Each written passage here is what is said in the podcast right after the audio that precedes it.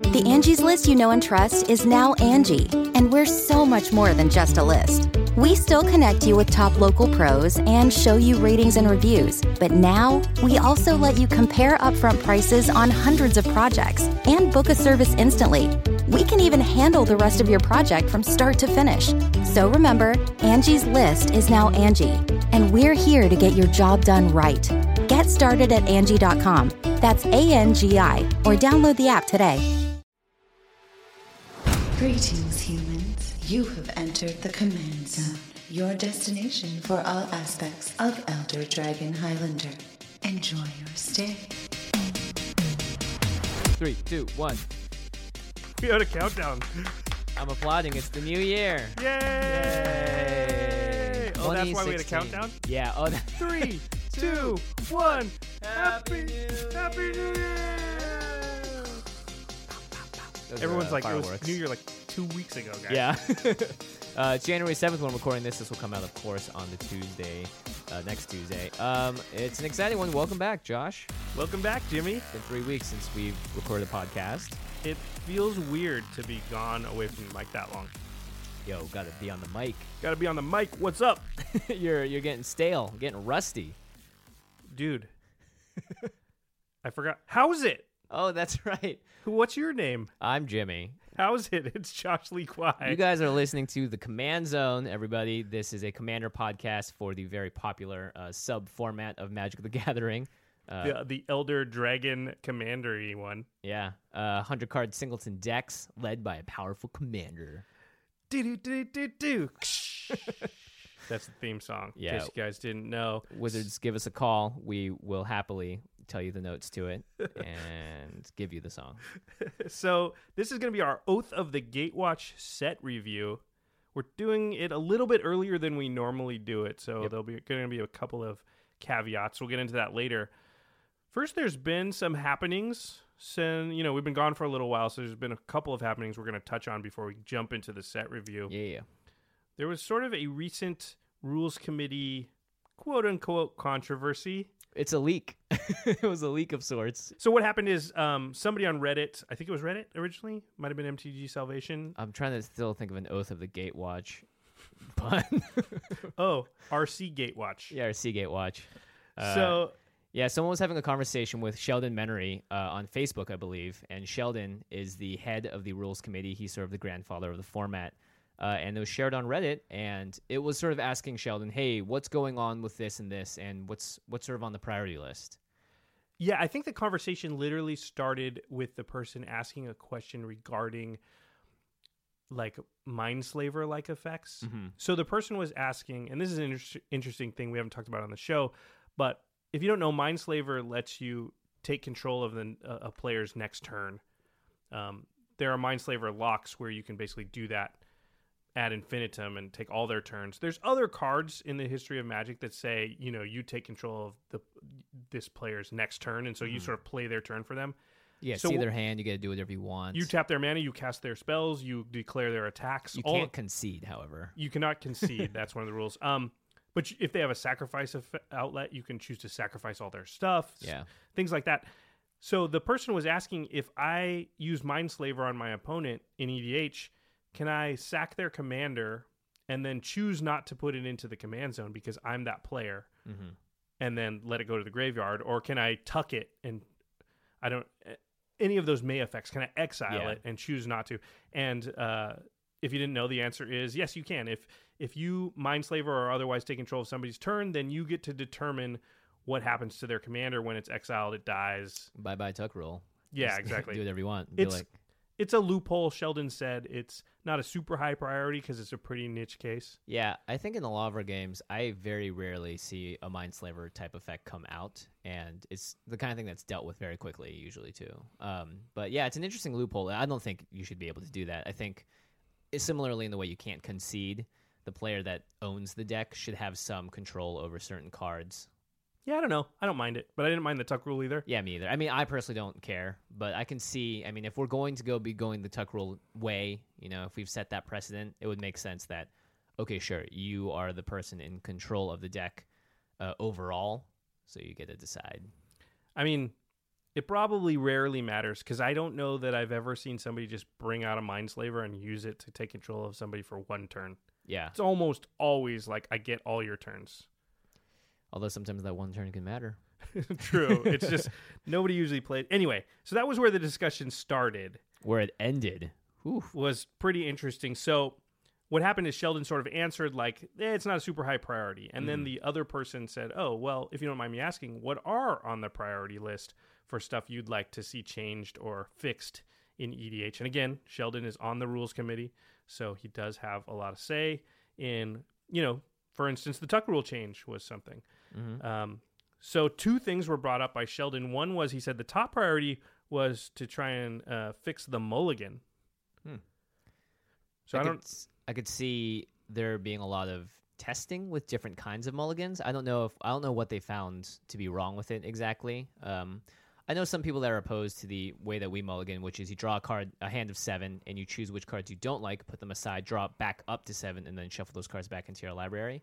Uh, I've heard people complain that it can sculpt too powerful of a hand. Yeah, partial Paris is what it's called, and it probably skews a little too powerful, but uh, we're generally okay with that. Yeah, I'm generally okay with it. As We've heard well. complaints from other players though, where they feel like their friends sort of use the partial Paris to cheat, and I guess if you're in that environment, then well, You've first got more problems. First of all, You you've got bigger problems, but I ca- can understand where if you've got a s- sort of sketchy type of player in your play group that might take advantage of that, then maybe you don't want to do that. But on the other hand, in our format, it's sort of pretty crappy to be like mana screwed or mana, you know. Yeah.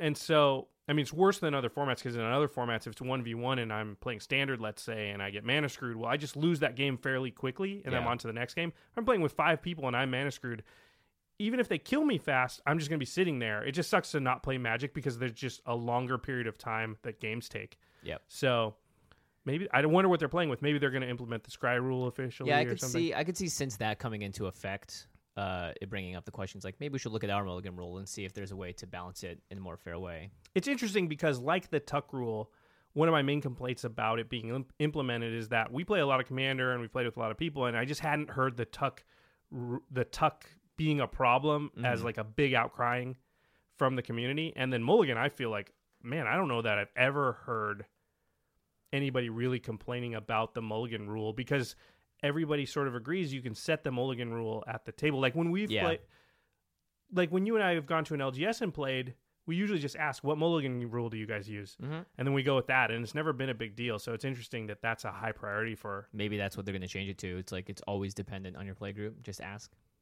But th- I mean, there has to be some baseline. I There mean, I has think to the be a baseline, yeah. assumption is the Mulligan rule just works as normal. You draw seven. If you don't like that, you draw down to six. Yeah. and that's you know that's what the this uh the default setting is right I could see maybe like you can only pitch up to four cards. You can't do like a full six or something. Like you draw your most single so most you can't powerful just hold the soul ring and well, you Yeah. hold it anyway Yeah, you're not getting rid of that card anyway for mulliganing. Um, although I have mulliganed away a powerful hand against like a, a, a group that was just like, hey, we have some precons versus some real decks. I'm Oh, like, yeah, all I've right, I am not keeping this ridiculous hand. i've done that all the time Yeah. yeah um i'm pretty lazy anyway so a lot of times i was like whatever i'll just keep this yeah, and see what happens. Uh, now here's the the real controversy is that uh, Sheldon Menery said the another thing high on the priority list is that uh, I guess there is some disagreement and uh, disapproval of people using off color fetch lands in their decks that don't match the color identity of the commander of the deck. yeah i'm So- not sure of exactly how he worded it but it was something like one of the t- his highest priorities is to write a rule that prevents people from playing off color fetches, but you write the rule in such a way that it doesn't nerf other cards. Mhm. So his goal would be to stop people from playing off color fetches without affecting. Yeah, a coherent and concise rule that prevents people from playing them that doesn't nerf anything else. Uh, so, for instance, if you guys don't know what we're talking about, let's say you're playing a mono red deck and you have lands in there like Wooded Foothills. Mm-hmm. And now that's a fetch land that will get you a mountain or a forest. It doesn't have the colored mana symbol in there, so you can legally play it right now in your red deck to get a mountain. Uh, you can't fetch for a forest, uh, but you can definitely find a mountain with it. And a lot Yeah, of because you decks can't have a forest in the deck. yeah. Um, uh, I mean, for me, uh, fetch lands help some of my decks out, but never to an overpowered fashion. I have a deck that likes to delve a lot, so fetch lands are nice. Um, if you have a deck that has like landfall triggers, uh, for instance, fetches are great. or Titania, who wants you to Titania, sacrifice right. lands. Um, the new Mazarek wants you to sacrifice permanents. Mm-hmm. There's a lot of reasons to want to play the fetches that are off color, um, even if they can only get one specific. Like you only have swamps, Yeah. you don't have islands, but you can still play Polluted Delta, like you said.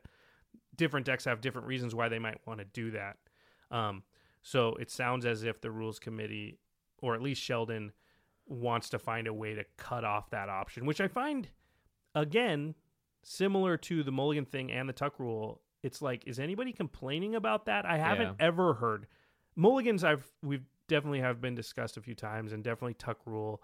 You know, I, I'd heard. I've never heard Maybe- a single thing about off color fetches. I've never heard a single person grumble about that in any way, and and and I think Sheldon mentioned that it was from a flavor standpoint. It felt a little off hmm from a flavor standpoint. I think he said that on like MTG Salvation uh, forum, or it didn't feel clean from a game design perspective or something. I'm I'm not quoting him uh, word for word, but that was the idea behind the reasoning. I'm not sure that it's from a gameplay standpoint. the weird thing is that this does happen in in competitive s- gameplay as well. It's not like it's something that I mean. I think if you're someone that likes flavor to the point where you would not do this, you're going to self police yourself anyway. Yeah, it feels like it's like they're saying, well, this is an unintended usage of this card in our format.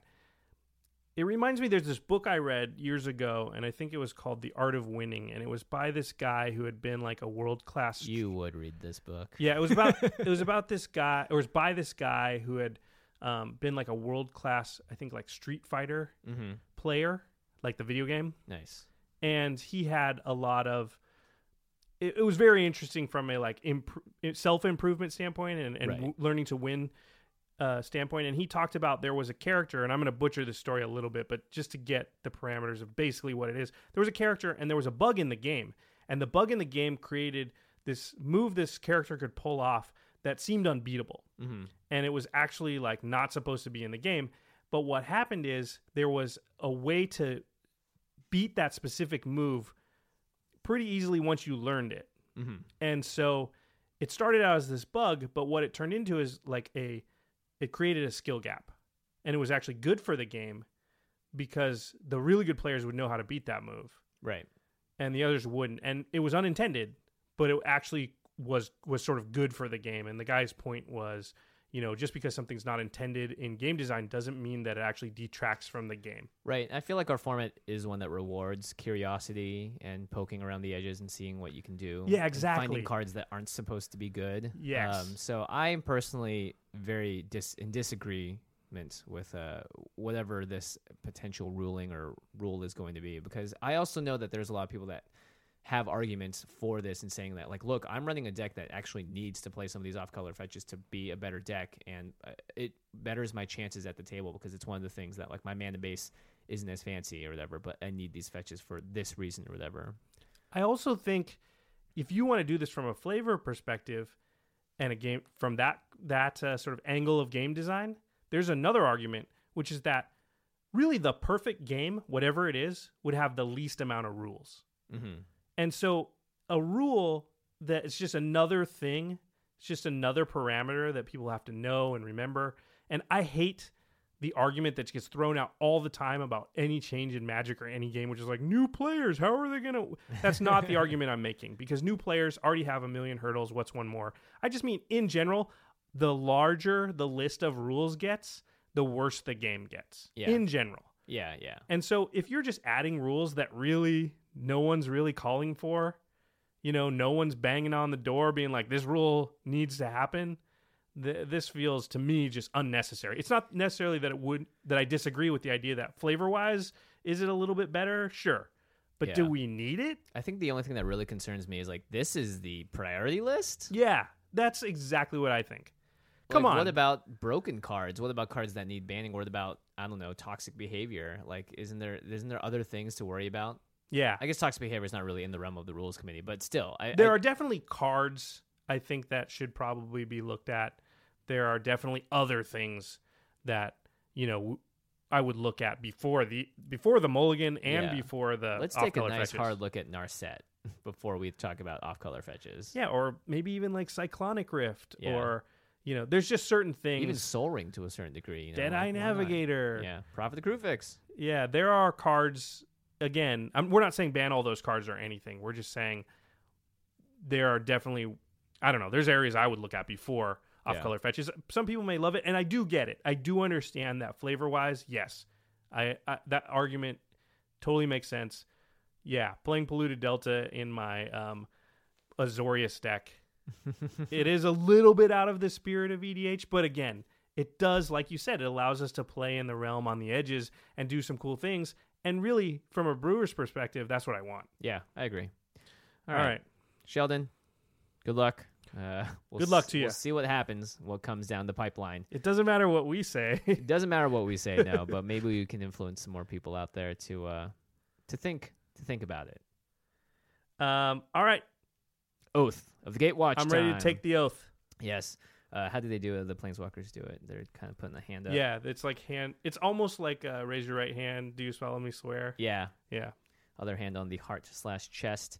Uh, at least that's what Gideon's doing. it Um, wouldn't be in flavor if their other hand was on a Bible or something. So, they're on. It's on their spark. w- uh, Um, to get into what we were talking about earlier, at the time of this recording, the entire set has not been spoiled yet. We're Most of it, actually like nine hours away from it. yeah. So, and but Jimmy, you're going to GP Oakland. Yep. I won't Uh, be here. So w- this is the recording schedule that we've got. I think it's not going to be a big deal. There might be a card or 2 Mm-hmm. Mo- almost all the rares and and definitely all the mythics have been spoiled. Some of the uncommons and commons are still out there. So it's possible there may be a card or two that we miss. It's always possible, even It's always when the possible. whole There could be set's a- spoiled, there that could we be miss a tr- card. Yeah, there So- could be a treasure cruise lurking among the uh, the cards out there. You never know. So that's our uh, that's the caveat is that we wanted to do it a little bit early. We didn't want to wait till next week, but we may have a couple of cards that we don't talk about. In which case, we will cover them next week, and uh, we'll we'll talk about later how you can bring those to your t- to our attention if you think we should be talking about them. Yeah, but these set reviews are to talk about the cards that jump out at us that are good or fun for our format EDH slash Commander. Um, so we're gonna go down the list. We're gonna talk about some of the new mechanics, uh, the new legendary creatures. Now, of course, we did have an episode where we discussed a lot of these because after the leak, well, it's kind of hard not to talk about the huge cards that came out. So we'll touch on them, but uh, just briefly. Yeah, so you may hear us talk about cards we've already talked about in the past, but we'll be more brief than those. And if you want to hear more in depth, then you can look at the past couple of episodes where we talk about them. Um, let's talk about the new mechanics first. Let's talk about some mechanics. Uh, Surge is sort of the big one. Uh, now, Surge It's the cool one. It's the cool one. Yeah. So Surge is an alternative casting cost. Uh, it's located inside the text box, and it says essentially Surge and then a cost. So some generic mana, some colored mana. It's almost always less than the actual casting cost of the spell. Yep. And in parentheses, you may cast this spell for its surge cost if you or a teammate has cast another spell this turn. So, It's a two-headed giant mechanic. They've come out and said that's one of the focal points of Oath of the Gatewatch is to sort of encourage or expand two-headed giant play. But it also works in Commander in a couple ways. One is just that in general we're going to be able to cast two spells in a turn more often than the other formats. And then there's some debate. We've talked about this. I don't know. We've we've sort of teased the idea of doing a- an episode about secret partners, and we we've talked about us playing secret partners often, and and we even sort of threw out the idea when we talked about one of the search cards in a previous episode about how that would work in secret partners. And there's some debate about how it would work. I'm not sure, but we there Mm-hmm. have to may discuss. there figure it out. m- and people play like two-headed giant style uh, EDH games where there's like three pairs of two Yeah. you know when you have six people because a six player game is long and laborious and takes forever so, so a lot of times it's better to just create you know three teams of two Yeah. so in that case surge would definitely work um it's an interesting mechanic Yeah, it's interesting indeed, and of course, um, I I think the best way to evaluate it when we get to it is uh, the sort of the cheapest card you can play that's not zero mana is going to be one. So I I would always add one card and one generic mana usually, or one colored mana, whatever it is, to the surge cost to sort of see what the quote unquote real price is. Because there just aren't that many like Gataxian probes or other zero mana cards that you're going to be casting very often. yeah good point um the next mechanic is called cohort Cohort. Cohort is it basically says tap the creature and then tap an Mm-hmm. untapped ally you control, and then you get some sort of effect. Mhm.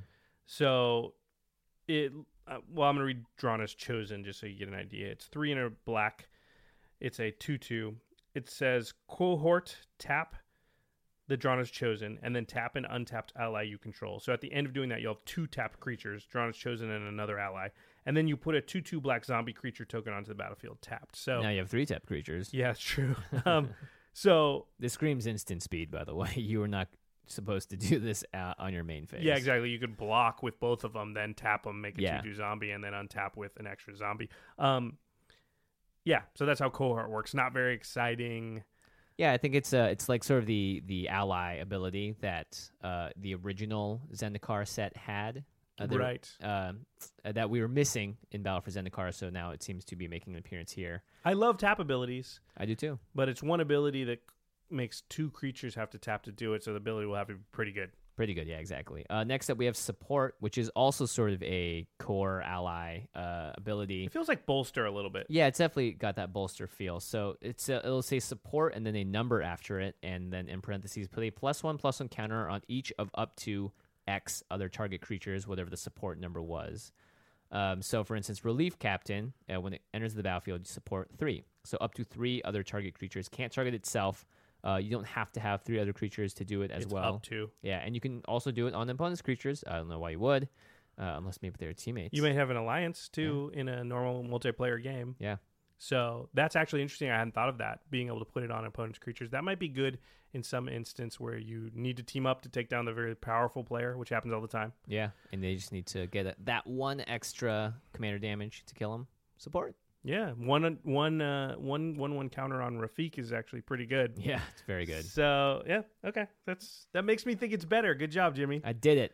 You broke Show's it. You over. broke support. Yeah. Last but not least, we have, of course, colorless mana, uh, which we talked about in depth on our other episode, episode ninety-one, which is the last episode. Yeah, this is the diamond symbol. It's been retconned so that everything that produced uh, colorless mana, which was the number inside the gray circle before, um, that's in the text box, not in the casting cost. It Yep. gets a little bit. It's hard to talk about, I find, but it's not actually hard to play with. Yeah. Anyway, so this is the first time we've had cards that actually specifically require colorless mana to to either activate or cast. Yeah. Pretty that's a- exciting. Yeah, so that's that's a cool thing, and a lot of the good cards from this set have colorless mana, we're sort of required to either use them or cast them. It's going to be really interesting to see how easy it is to get your EDH deck to produce the amount of colorless mana that you need to justify having these cards in your deck. Seems like it's going to be pretty easy. We all run different lands, uh, utility lands, and for the most part, those add colorless mana. So, I think it is going to make the pain lands a lot better and things like that. yeah, definitely. Whereas you wouldn't want to you wouldn't want to play a pain land necessarily before. Uh, you'd almost always even just rather have guild gates and stuff over stuff like that. But now those cards are actually better maybe than even like shock lands in some instances. They pr- they're basically tri lands that come into play untapped. Yeah. So that's interesting. Um, a loophole we talked about, but I'll cover it he- here really quick just in case you didn't listen to the last couple episodes. If you're playing a green, let's say you're playing a green and red deck, maybe the new Omnath, and you Ooh. have a Birds of Paradise in that deck, you can actually tap that Birds of Paradise, declaring that it will uh, tap for blue mana. And the commander rules say that you cannot produce mana of a color other than your general's color identity. If you do, it turns into colorless mana.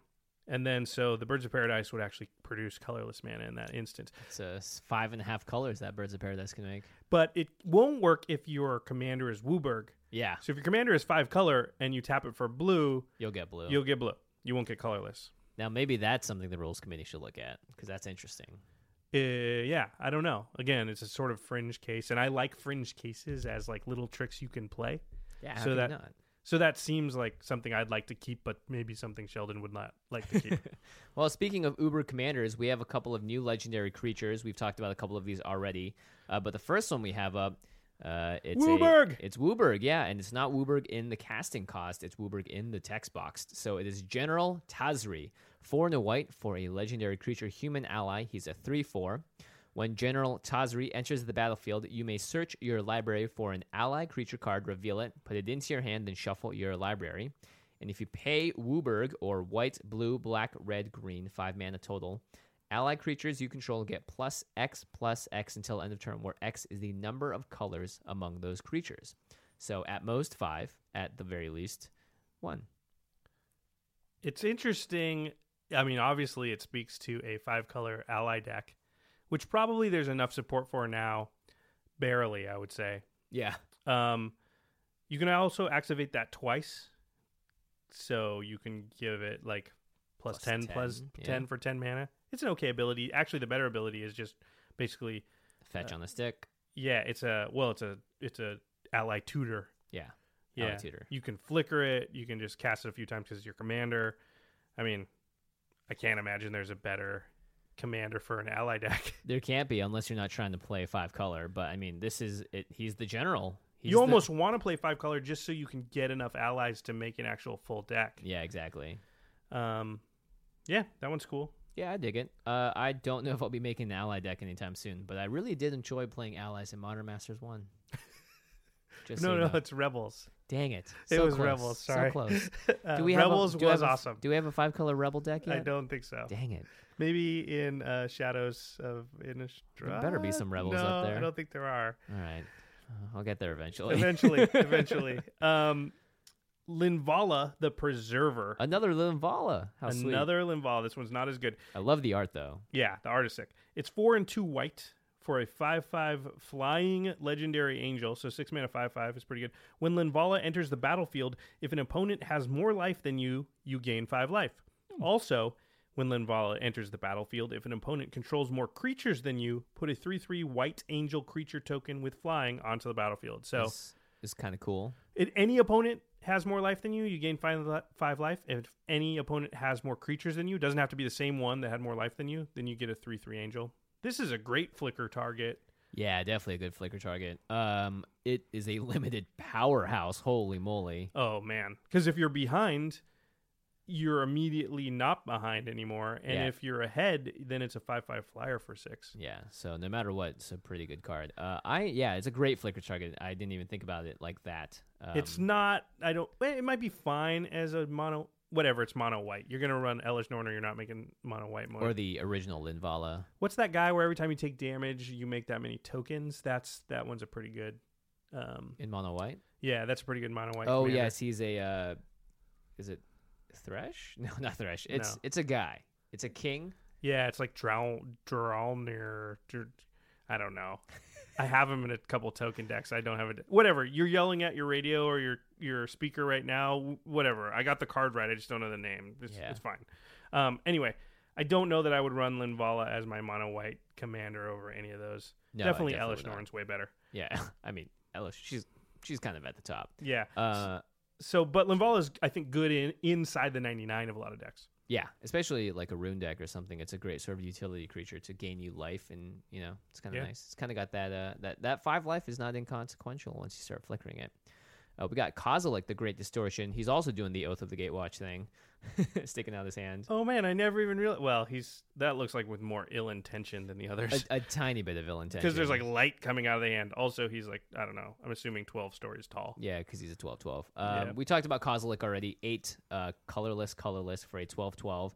When you cast Kozilek, if you have fewer than seven cards in hand, draw cards equal to the difference. He has Menace, and you can discard a card with converted mana cost X, counter target spell with converted mana cost X. so you that's draw cool. to you draw up to seven cards, and then you can counter anything that you can discard a card that has equal mana cost. Mm-hmm. Uh, seems very very good. Yeah, I don't think we've seen many abilities that are similar to this either. So it's going to be variable how powerful it is. I think in a deck that just has a lot of cards in your hand, this is an awesome, awesome, cool thing to play. Yeah, if you have 20 cards in your hand, then this is unstoppable because you can pretty much counter everything. You should be able to at least. Yeah. Uh, It'll be. I would think this would be a really interesting commander card to play. again, there's two colorless. It's eight diamond diamond. I know some people don't like it when we say that, but whatever. It's, Diamonds are forever, Josh. diamonds are forever. Um, so it's it's going to be interesting to see is two colorless specifically required going to be difficult or is it going to be easy? I'm guessing easy. We'll see. We'll see. I can You see it def- being an issue for two. Yeah, if you do put this card in your deck that is not colorless, you'll definitely have to uh, take a look at your mana base to make sure you can support that kind of card anyway. There's a mono black commander we did talk about. It's Kalitas, Traitor of Get. It's a 3 4 legendary creature for 2 and 2 black, has lifelink. Uh, oh, also it's a vampire warrior. If a non-token creature an opponent controls would die, instead you exile that card and put a two-two black zombie creature token onto the battlefield, and then you can play two in a black, sacrifice another vampire or zombie, and then put two one-one counters on Kalitas, Trader of Get. So Interesting. So he can Makes- sort of eat the uh, tokens that you get from your opponent. Right, and you just get them if they die for any reason. Your opponent's creatures that aren't Yeah. tokens. Uh, Now that's very powerful. that does seem super powerful because It's not tapped. You exile that card as well, by the way. yeah, this seems good. Mono black is very strong, probably the strongest mono color. So, but I could see a deck with Kalitas at the helm being strong as a token type strategy. Totally. I could see it being great with Ghoul Caller Gisa as well, because Mhm. you just got all kinds of fodder for him. I mean, it's just good with stuff like um, like uh, Merciless Executioner or Fleshbag Marauder, where you just you know they got to sacrifice and Yeah. you just get three zombies out of it, and then you know if you start playing Grave Packs and stuff, all of a sudden you can be getting so many zombies. Zombie. That's nutty. Yeah, Grave Pact with Kalitas. Herb Uh, You can't see my hands, but I'm reaching out towards Jimmy like a zombie. I'm just shaking my head. Uh, next up, we got Joran N. Ruin Diver, who is a new Is It uh, legendary creature. Interesting. She is a one blue red for a 2 3 legendary creature Merfolk Wizard. Whenever you cast your second spell each turn, draw a card. Interesting. Interesting. Now, I misread this the first time, and there's another card like this. Whenever you cast your second spell each turn, draw a card, which means you can draw a maximum of one extra card per turn with this card because your third Right. spell will be your third spell. It won't be your second spell Right. It's not for every spell you cast after, after the the first one, which That would makes be it crazy. way worse. yeah. uh, Because the first time I read it, I'm like, that card is insane. It is awesome. And then I was like, oh, one extra card per turn if you do some work. It's fine. Yep. It's fine. it's fine. It gives you value in a way that EDH screams to me being like, you can do better. Well, it's a blue and red card. You have blue. Yeah, you'll be you'll you can draw you can draw cards. you don't worry. have problems drawing cards. If you want, you can draw as many cards as you as you feel like. Yeah, totally. Um, if it was like I don't know, white and red. Oh, Boros, it- yeah. all the help you can get. If it was white and red and had the same ability, awesome. yeah, So it wouldn't be in the color pie necessarily. Whatever. Anyway, so I think this card is actually not that great. A lot of people were like, "This card's awesome," and I'm like, mm, "I wouldn't even run it in like say Mizzix, which is the deck most likely to cast two spells every turn." I definitely would not run in Mizzix. Yeah. So I'd rather run That counter just tells you spell. it's not actually that good. Yeah, exactly. Um, two more. Ailey, Eternal Pilgrim, another card we talked about uh, in a previous episode. It's a black and a white for a 2 3 with Death Touch, a core cleric. You can pay one and sacrifice another creature. You gain life equal to the sacrificed creature's toughness. And then you can pay one, a white, and a black, sacrifice another creature. Exile target non land permanent. Activate this ability only if you have at least 10 life more than your starting life total. See, now that's pretty sweet. you just start exiling non-land permanents for three mana as soon as you get to 50 life or more Yeah. Uh, notice how and you many- can and she can gain life she has it on her yeah. on the card so Notice how she says at least ten life more than your starting life total. It used to. It would in the Yeah. old days. It would just say if you have thirty life. if only sarah's ascendant had had the same type of wording Ugh. they oracle stuff i don't understand why they haven't oracled that Yeah, maybe that's a card that needs to uh just oracle it take. Get, I don't get a- get a understand. look taken at it. like yeah, if you say i can oracle things then why not oracle things or if you say especially a card like that. Yeah, or if you say I'm not going to oracle stuff, fine, then you don't have to. But you've opened the door to the fact that cards can be oracled. So why isn't that card oracled? Yeah. I don't get it. it's a six six for one mana that flies and has lifelink. Get out of town, guys. You can play on turn town. one in EDH and just probably dominate the board to the point where you are just sitting comfy. For The, the, funny thing is, if you're playing with, uh, uh, if you're playing a three-player game, that's broken. As soon as you get to four players, it's like it's fine. yeah, You're still probably not going to win. that's our format. I love our format. lull them into a false sense of security. Uh, Yeah. Finally, we have Mina and Den Wildborn. We also talked about this card too. A red and a green for a 4 4 legendary creature, elf ally. You may play an additional land on each of your turns. And for red and a green, return a land you control to its owner's hand. Target creature gains trample until end of turn. So it's kind of like reverse landfall, but this also works for landfall when you don't have uh, a, uh, anything else to play. You can play an extra land drop, you get that landfall trigger. Yep. You And, can do and this on your main phase. Azusa is already a really good deck, right? Yeah. And all Azusa does is allow you to play the extra land per turn. hmm Um, so this just lets you play red in that deck. So it just adds a color. I think this card is very good, I think it's very good as well. I would. and it has the gravy of that extra ability, which is bounce a land to your hand and play it again. Yeah, the trample's always relevant, I think, in Commander, especially in red and green when you're trying to beat people's faces in with Xenagos and all that good stuff. So I, I'm a, I'm a fan of Mina and Den Wildborn. Yeah, I think that card's going to be pretty good. I think decks built around that card will be strong. I mean, any any commander that has one of our two pillars of the format, card jar or mana ramp on it, is Mhm. very good, and that has mana ramp, and it has the best kind of mana ramp, cheating lands into play. Yep. All right, let's talk about the new Planeswalkers. We've already talked about both these cards. Again, we will uh, briefly touch on them. The first one is Nissa, Voice of Zendikar. One and two green for a three loyalty Planeswalker Nissa. Her plus one is put a zero one green plant creature token onto the battlefield. Her minus two is put a one one counter on each creature you control. Ooh, And her minus seven is you gain X life and draw X cards, where X is the number of lands you control. these are all pretty relevant abilities. Um, Yeah, they're all relevant. Make dudes, buff dudes, draw a bunch of cards and gain a bunch of life. yeah, and uh, by the point she's at seven, if you just if you manage to tick her up, you should be putting probably like seven to eight to nine creatures onto the. Uh, I mean, gaining seven to eight to nine life, drawing a bunch that many cards. Yeah, even if it's just five or six, it's pretty great. Yeah, it's hard exactly. for it to be less than five because she costs three. It's very hard for her to get there though. From three to seven, that's a big jump. Yeah, yeah, that's true. I, I she's not. It's not super win the game style ultimate where people will feel like, oh my gosh, we can't let him ultimate. Like there's Yeah. some commanders where if you ultimate it, everyone knows they just cannot win. Whereas it's not that different than you playing a consecrated sphinx, really, or one sphinx's revelation. Good old Sphinx's revelation. Yes, but people don't play Sphinx's Revelation, and then everybody at the table says we cannot win. I mean, Yeah. sometimes they do, but not all the time. Um, yeah, and she's sort of in awakening zone because you can just put her out and then plus one her and make zero ones. Now they don't sacrifice for mana; they're not as good as Eldrazi Spawn, but still. Yeah. And she synergizes with herself because the negative two plus her negative two puts a plus one plus one counter on each creature you control. Which are going to be the zero ones you put out. Yeah, plus any other creatures you happen to play.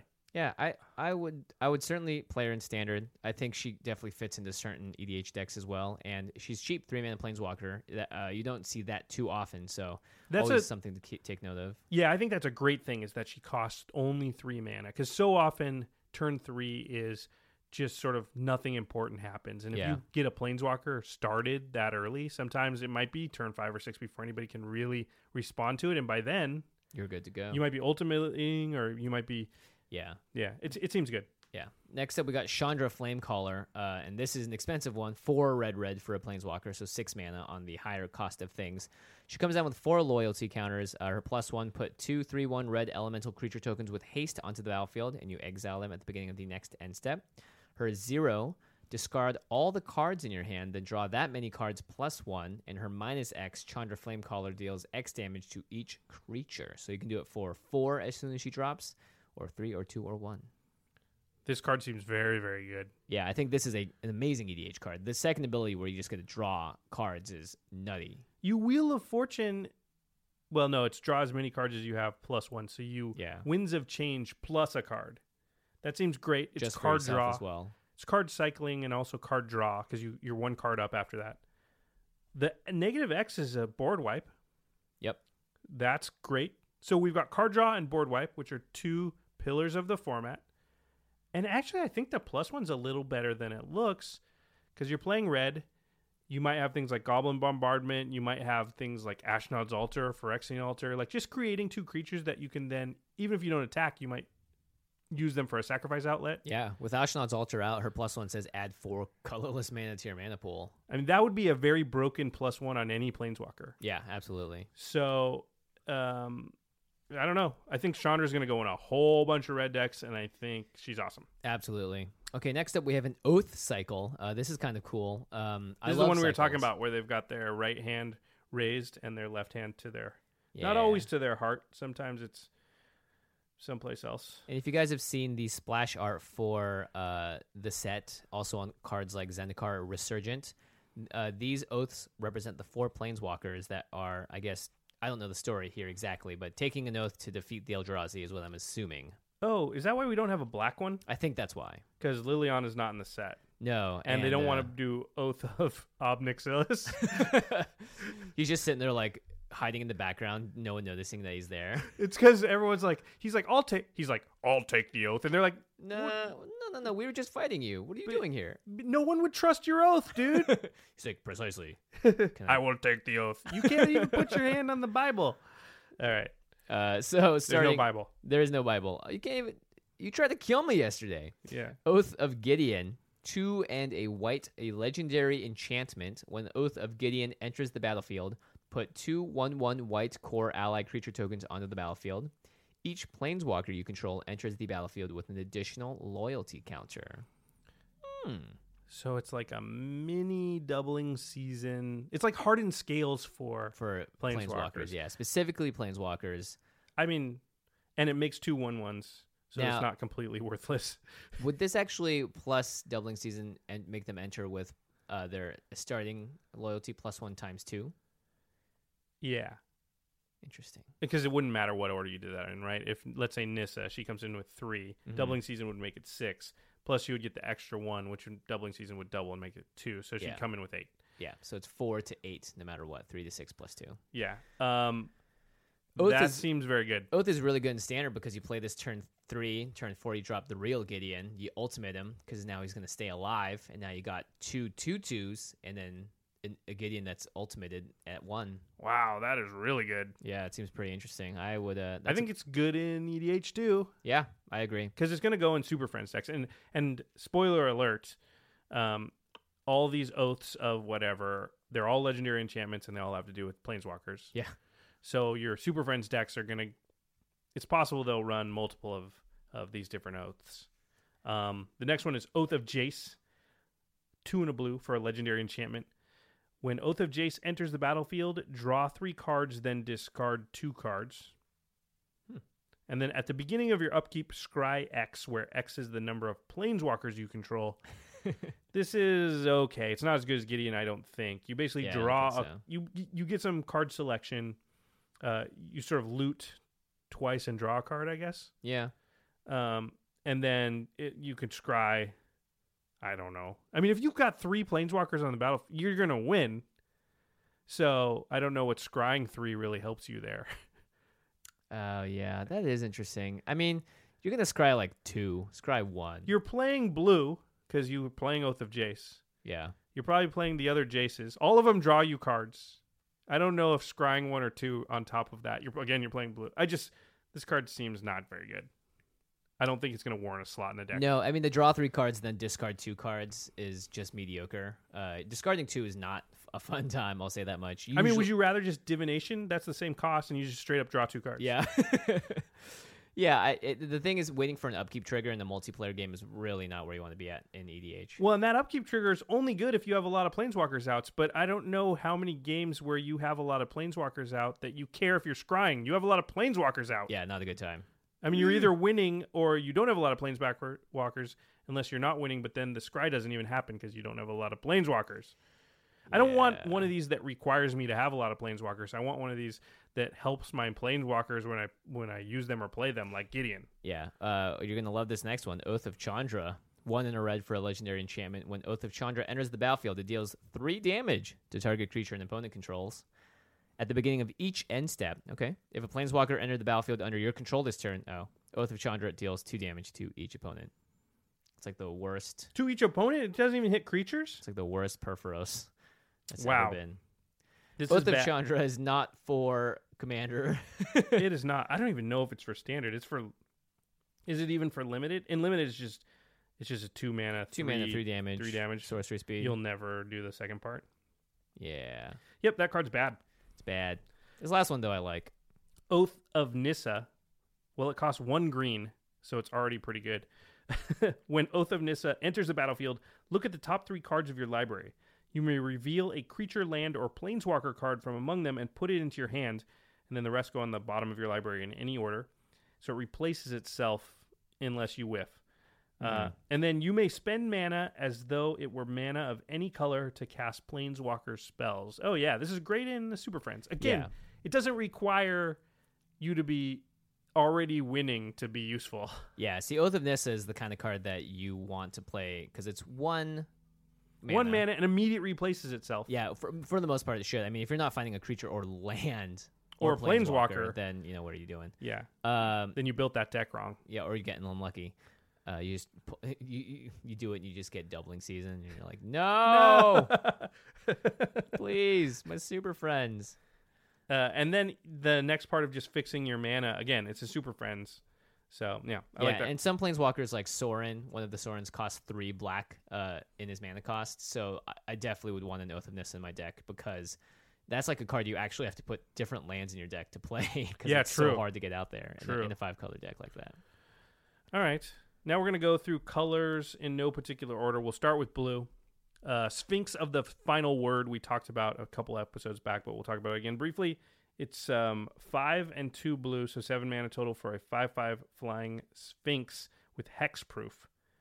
says Sphinx of the Final Word can't be countered. So it can't be countered and it has hexproof. Those two things seem good. It also says instant and sorcery spells you control can't be countered by spells or abilities. So all your instants and sorceries are uncounterable while Sphinx of this Final Word is out. And he's hexproof himself, so it's and hard to he get rid can't be of him. countered. Yeah, this is actually cool. I would see it as an enchantment, uh, kind of for the most part. 'cause- Although it would be really good if it was enchantment because it makes it super hard to remove. Yeah, but the fact that it's a flying hexproof five five uh, for seven that has an ability that affects every single instant and sorcery in your in your deck, I think that's pretty powerful.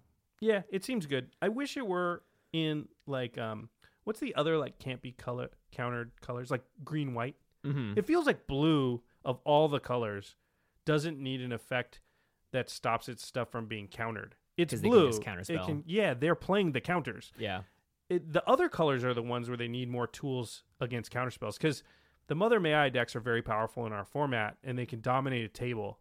And so Dramoka type cards are are good and I feel like the other colors are the colors that need that. Um anyway, this might be this is probably like a control card in standard. yeah. I I don't know if I would play it necessarily. I think it's going to depend on the deck if you want to play this card or not, and also the meta. Because if you're just constantly being countered, Sphinx of the Final Word is like the final word. You know, what I Again, mean? but you're playing blue, so you you weren't the one worried about getting countered. You were the guy countering stuff. true. But maybe at that point you're just trying to resolve your big stuff and tap out. Maybe. Who knows? Uh, next up, we have Crush of Tentacles. We already talked about this one a little bit. Four blue blue. It's our first surge card. Uh, it's a sorcery, but you can surge it for three blue blue. So again, if you cast or you or a teammate cast another spell, then you get to cast it for the surge cost, which is a little cheaper. Uh, return all non-land permanents to their owner's hands. If Crush of Tentacles surge cost was paid, put an eight-eight blue octopus creature token onto the battlefield. Now that's just powerful by itself without the octopus. Yeah, just Even for four return blue, blue all as well. permanents to their owner's hand or non-land permanents is very very strong. I already play like evacuation, which returns all creatures to their owner's hand, or um, what's the one that returns all non-kraken, leviathan, sea monsters? Whelming wave. Wave? Yeah. Yeah. I play that too, just because blue doesn't have a lot of board wipes. And so sometimes you just want to hit that reset button. And also, blue oftentimes is playing a lot of instants and sorceries and not as many permanents. Yeah, So Crush of Tentacles just seems awesome because every once in a while you're like, oh, but I also just get an 8 8. Yeah, you're always going to want to have this kind of effect in your decks. Yeah. Uh, and that's why we play that great card, uh, Cyclonic Rift. Yeah. Now, Uh, Cyclonic Rift only hits your opponent's stuff, which is why it's so awesome. But right. even just doing everything is, I mean, Wrath of God kills your own creatures too. So, and we play that all the time or that type of effect. Yeah. This is blues equivalent. But like I said, sometimes you just also get an 8 8. Seems good. Seems good.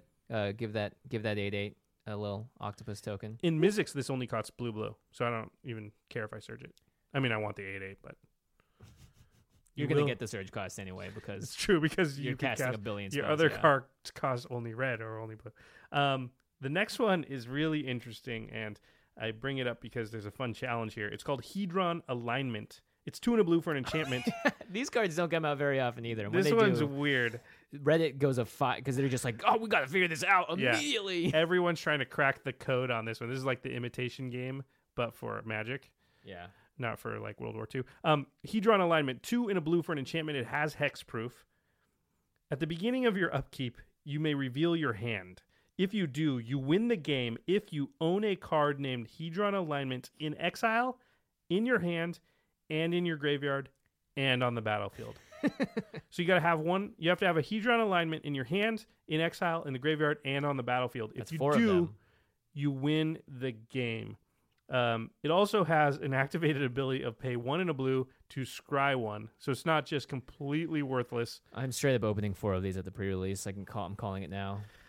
Well, then you play all four of them in your deck, and you have a chance to win the game. have with a them. chance to win the game with them? What Oh, sucks is if man. you only open three at the pre-release because you Yeah. can't win the game with them. Now, listen, the challenge here because there's no way we can have more than one in our deck Yep. in EDH is can you ever win with this card in EDH? There has to be a way. It's probably involved stealing the enchantment from somebody From else. someone else. Yeah. copying, doing copying an artifact. it. Yeah. That's only three though. you have to have a copy on the battlefield, bounce it to your hand somehow. Clever impersonate it. Yeah, that's right. Clever impersonate it, and then have the real one back in your hand. No, how's one exiled? I, I have no idea. There's no way. Uh, Maybe that's the one that has to. But in your hand, it's going to be Uh, not the Hedron alignment. No, effect. yeah, it's a clever impersonator or it's a copy artifact. Challenge solved. It's impossible. D- nothing's impossible. That's right. Prove us wrong. I don't know why I listeners. said that in Batman voice. um, That okay, card's hilarious, though. but it's I- fun to talk about. I, that is a fun card to talk if about. you have a way to do it, tweet it at us for sure. yeah, people were talking about like turn zero or turn one wins in modern and stuff with this, and uh, the hands they had to make to make it happen were pretty nutty. uh, overwhelming denial, two blue blue instant with a surge cost of blue blue. Hmm, some spells in Magic's history cost blue blue, uh, so you can play the surge cost if you play another spell. Uh, that's turn. Overwhelming denial can't be countered by spells or abilities. Counter target spell. So even at two blue blue, it's a counter spell that can't be countered is pretty good. Yeah, You just know it's going to get through. It's kind of like it has um, split second, not exactly the same, but similar. Yeah, it's definitely not a cheap counter spell, but the fact that you can't be countered when you try and counter something, it's almost like split second. Yeah, I like Yeah. it. Uh, yeah. Um, I don't know when you're going to be playing another spell and countering something in the same turn. But even like I said, for two blue blue, it's it's fine. You could always just Yeah. be like, I don't know, I brainstorm. Now I do that. I could see someone you you playing a spell at the end, someone's end step, and someone being like, "Oh no, I'm going to counter that," and then you overwhelming denial them Right. for its surge cost. But a lot of times people just sort of like save up for this moment and they have a counter spell in their hand or two Yeah. counter spells or five counter spells and then they do their big thing and they back it up with all these counter spells and this way you don't have to have one more counter spell than they do you just have to have this counter spell yeah, um, i think it's pretty good shut it down, overwhelming denial. shut it down i don't know why i went into sean connery when i said that this card is super freaking interesting now i don't know how to break it but i'm pretty sure there's probably a way to do it i'm pretty sure there's probably good job josh You're pretty Um, sure. I'm pretty sure that it always works sometimes. Inverter of Truth, two black black for a six six flying creature Eldrazi. It has Devoid, so this card has no color.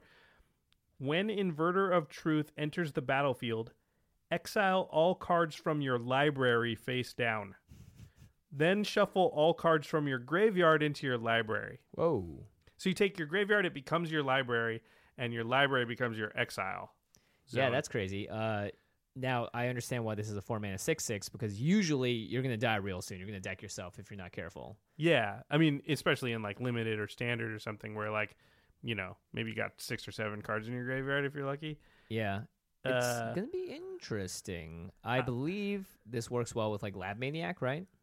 True. Because that's it's just a faster way to get to deck yourself. Yeah, if you had zero cards in there, Yeah. Even if you did have a couple of could- cards, you have some ways of drawing those cards anyway, and then you know you'll maybe win. I don't know. Yeah, I want to hear everybody's crazy um, ways to take advantage of this. I, I I know there are some. You could probably use like a Bojuka Bog type effect on yourself Mm-hmm. right before you did this with Lab Maniac, so that you exile your own graveyard, and then, um, and then you cast this, and you have no graveyard, so your library just gets exiled, and then you have no library Yeah. and then you win with Lab Mani- Maniac, something like that. It, I'm wondering if there's ways to take advantage of it that don't have to do with Lab Maniac. I'm interested to see. Uh, I guess you could also stop the enter the battlefield ability, but then you're just getting a four mana six six in the EDH, which is just like meh. because you can get a one mana six six flyer with lifelink, Oh right, Sarah Ascendant. forgot all about that card until you mentioned that. Yeah. So Um, so four mana six six man. Yeah, Eh, yeah. All right, we got the Sifter of Skulls up next. Three and a black for a creature Eldrazi. It's devoid. The card has no color. It's a four-three. Whenever another non-token creature you control dies, put a one-one colorless Eldrazi Scion creature token onto the battlefield that has sacrifices creature add colorless to your mana pool. Holy moly, that's cool. Yeah. So this is just like um what's the what's the other one? Same effect. It's like Pawn of Ulamog or something. Pawn of Ulamog, yes. Yeah. So it's the same card. Uh, just costs one more, and it's a little bit bigger, but it's definitely playable in E EDH because Pawn of Ulamog is playable in EDH. So there you Mm. Well, go. pawn counts itself when it dies. Uh, um, and Sifter but doesn't. this, however, gives you one ones. So So Slightly better. Yeah. Yeah. Um, Oh, this next one's interesting. We had somebody ask us on Twitter about it. Remorseless punishment. Three black black for a sorcery. Target opponent loses five life unless that player discards two cards or sacrifices a creature or planeswalker, and then repeat this process once.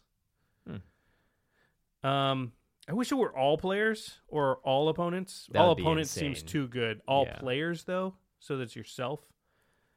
Otherwise, I think it's probably too low impact, unless you play a lot of one v one or maybe three player. I mean, the thing is, you're gonna choose to lose the five life more often than not. So it's, like ten life, big deal. yeah, it's like woohoo. It's like, are you gonna and, and maybe sacrifice a token? I don't know. I mean, it's a pretty low effect, I think, in EDH, just because people have ridiculous things going on at all times. Yeah, yeah, and any card where your opponent gets to choose is usually a lot less powerful because they'll just choose the least bad thing in that instant. Yeah. The so if best they're thing at for ten them. Mm-hmm. life, they won't lose ten life.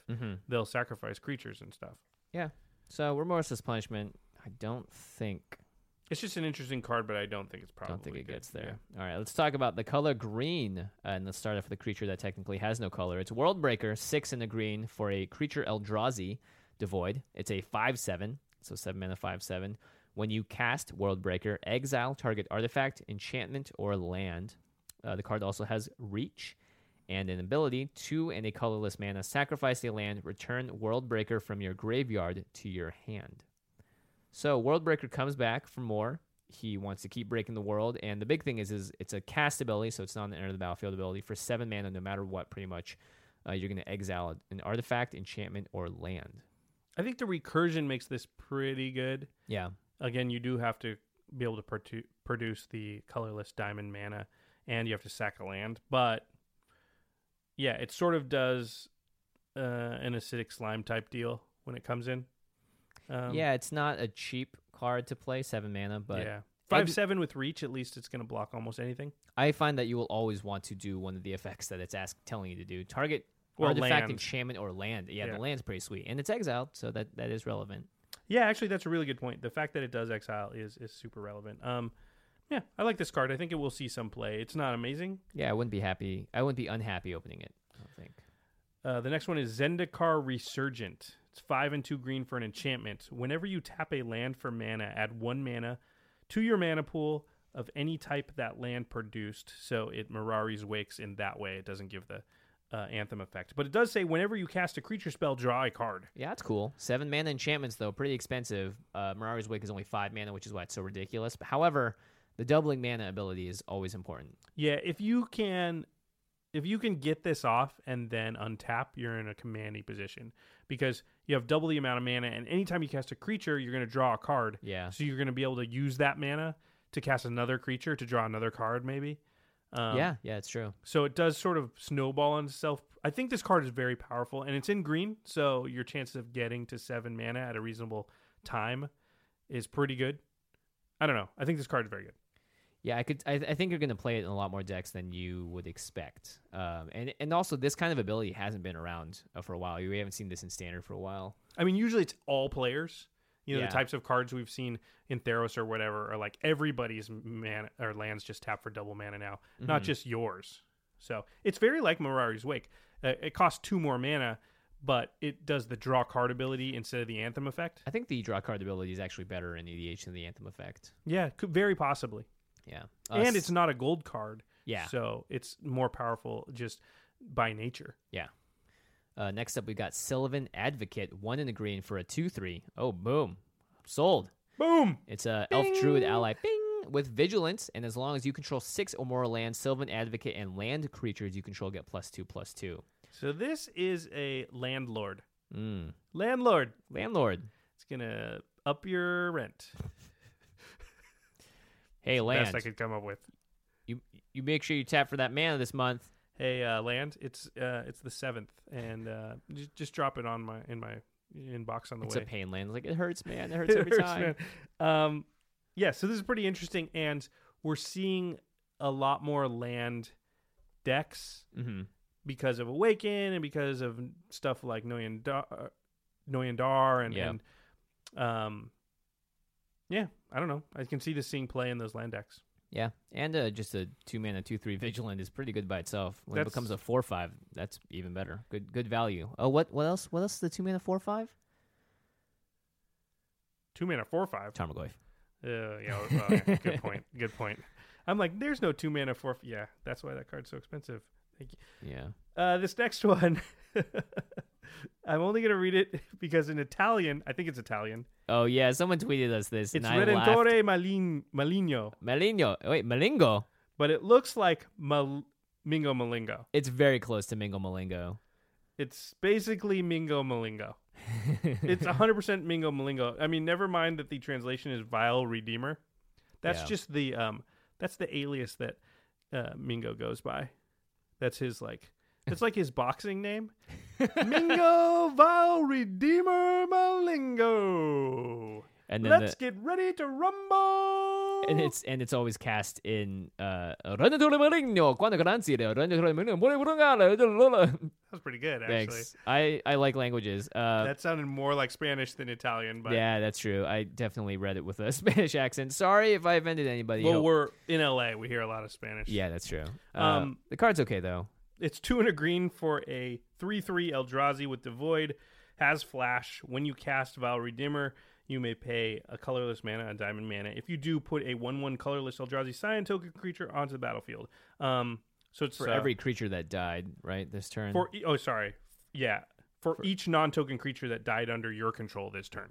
Meh. so you board wipe yourself, then play this thing and be like, "What? Look at all my one ones." Well, it has Flash. Somebody else could board wipe you. that's true. Yeah, you could also uh, have a sack outlet. Um, people are saying it's going to be good in the rally decks and standard because Hmm. you're you're already sacking a bunch of stuff in Nantuko husks. Oh, I could see. This is probably really good in a Mazarek deck. Mm-hmm. because you just go sack, sack, sack, sack, sack, sack, sack, cast this, and then pay the extra colorless, and then you get a bunch of Eldrazi signs that you can, you know, six or seven that you can sack again. Yeah, totally. Uh, that seems good. Yeah, good job, Malingo. You did good job, it. Mingo Malingo. Yeah, whoever tweeted us, I forgot your name, but uh, I I cracked up laughing when I saw it. I probably, I never probably would have known otherwise. So thank you. Yeah, exactly. Uh, You've made my day. you made my day. I mean, week, Week, year, year. something. he made your 2015 though. 25th. Oh, It was last year. mm, Sorry. Yeah. Almost. Bonds of Mortality. One in the green for an enchantment. When Bonds of Mortality enters the battlefield, draw a card. Sounding better every day. Uh, for green, uh, you just pay it. Creatures your opponents lo- control lose hexproof and indestructible until end of turn. What? this is sweet. This card is sweet. It's one in a green, and when you play it, you draw a card. So there's no downside. It's a two mana cantrip. There's no downside whatsoever. There's, I mean, there's the the downsides of having to play another card in your deck that you may not. But it doesn't matter because matter. it doesn't take up a slot because it cantrips. Well, it technically, always will take up a slot, Josh. All right. no, this is sweet though. Uh, indestructible and hexproof on a land on an enchantment for one green total, just a green. It doesn't even take it from your creatures too. So it just Yeah, oh, this card is good. yeah. Avison comes down. The person thinks they're amazing and indestructible, and this card it definitely just puts it in their face. It says, "Nope, sorry, buddy." Yeah, this card is going in a lot of green decks because green has a problem with indestructible in general. Mm-hmm. Uh, seems great. Yeah, I like the card. The next one is Embodiment of Insight. Four and a green for a 4 4 elemental with vigilance. It says land creatures you control have vigilance, so it's also sort of a landlord. And then landfall, whenever a land enters the battlefield under your control, you may have a target land you control become a 3 3 elemental creature with haste until end of turn. It's still a land. Um, Jeez. and you can tap it for mana and your second main phase if it doesn't die. because it has vigilance, Yeah. and also it gives all your land creatures vigilance. This is just another card that goes in that I'm I'm making an entire deck that's whole purpose is to turn my lands into guys. Yeah. Uh, I'm gonna draft this highly and and It seems really good. It's a And five mana Limited. four four with vigilance. seems really good. Yeah, uh, it seems awesome. Oh, we are on to the greatest color that's ever been made. Red time, baby. We're going to start things off with bing, Kozilek's Return. Bing, two in a red for an instant. Devoid this card, there's no color. Kozilek's Return as an instant deals two damage to each creature. All right. Whenever you cast an Eldrazi creature spell with converted mana cost seven or greater, you may exile Kozilek's Return from your graveyard. If you do, Kozilek's Return deals five damage to each creature. Whoa, that's kind of cool. This card seems really good. Yeah. Um, the two damage to each creature. Normally, that's an effect you sort of want, but you just don't want to pay the price of having a card that only does that in your deck because you're going to draw it later and it's just not going to do a ton. Mm-hmm.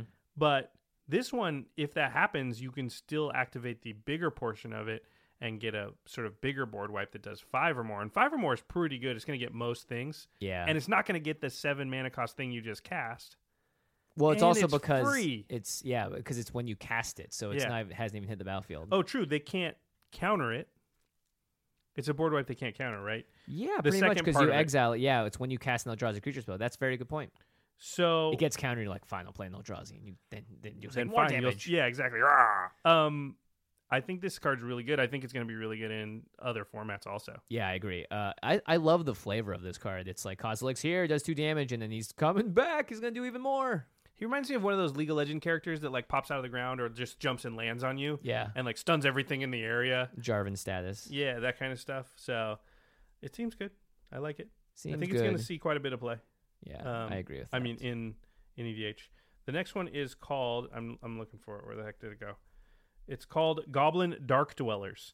It's it's the red um, Snapcaster, It's- but it costs three and two red. So it's five mana, four four. Goblin has menace.